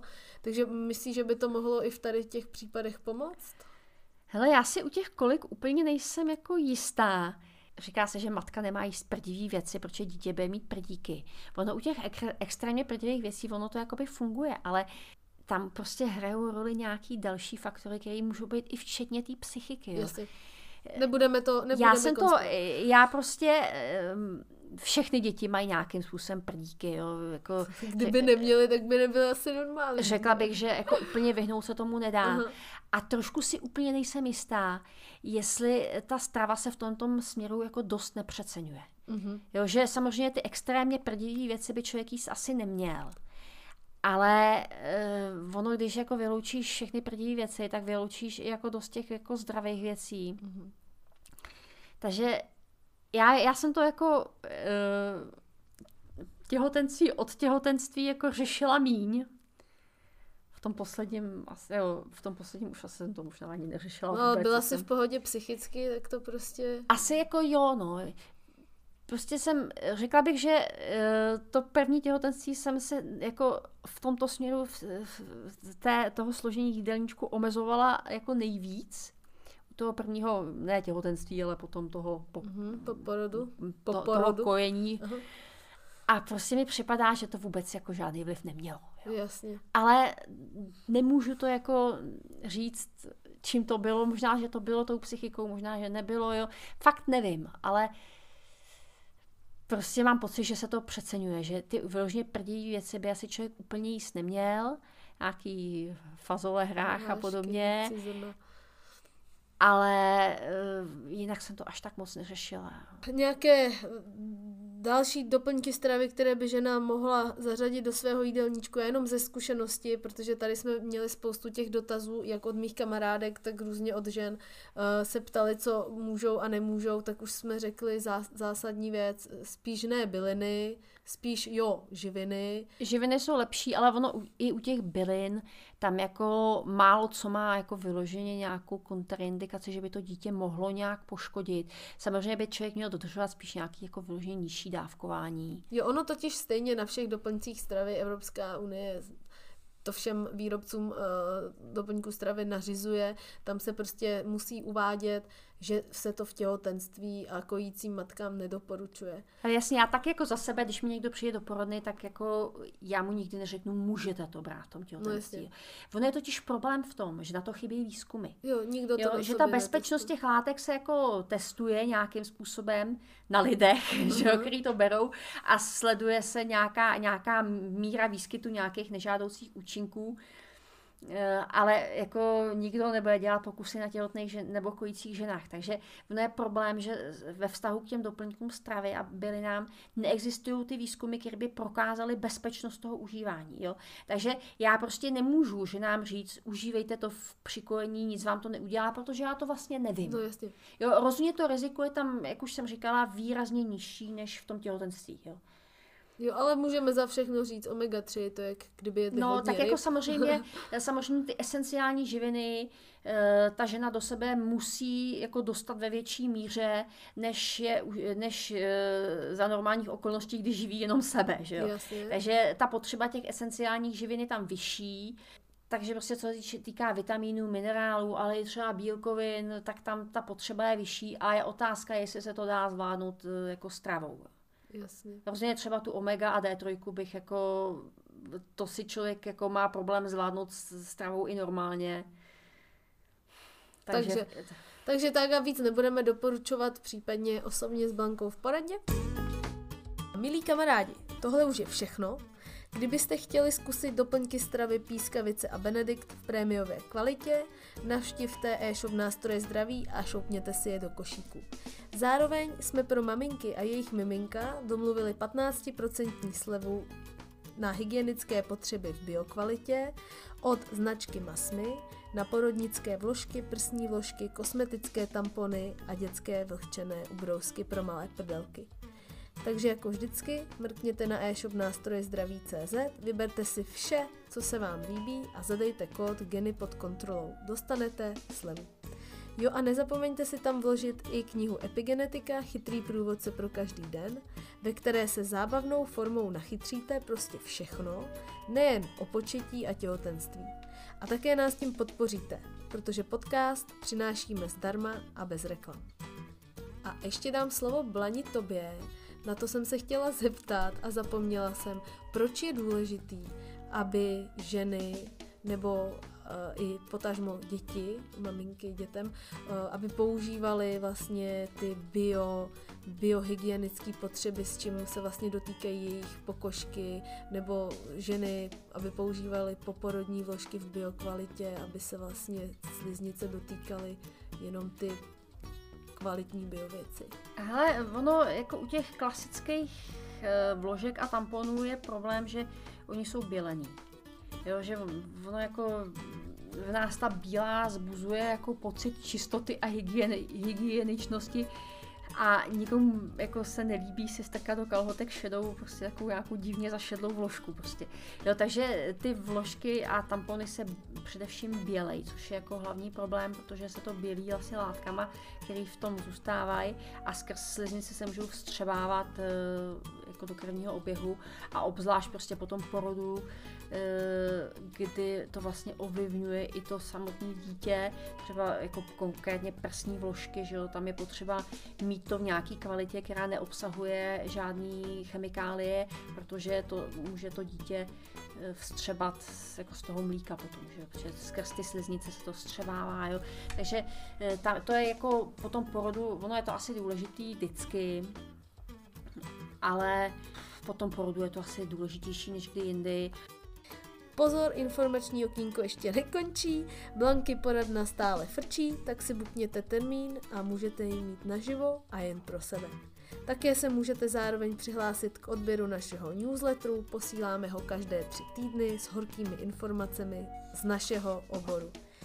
Od mikrofonu se loučí trojnásobná mamka Blanka, Pechková Kolalabová. Ahoj a milujte své děti a když je zrovna nemilujete, tak se ho nemějte výčitky. a Petra Eliášová. Přejeme vám krásný den a pod kontrolou každý gen.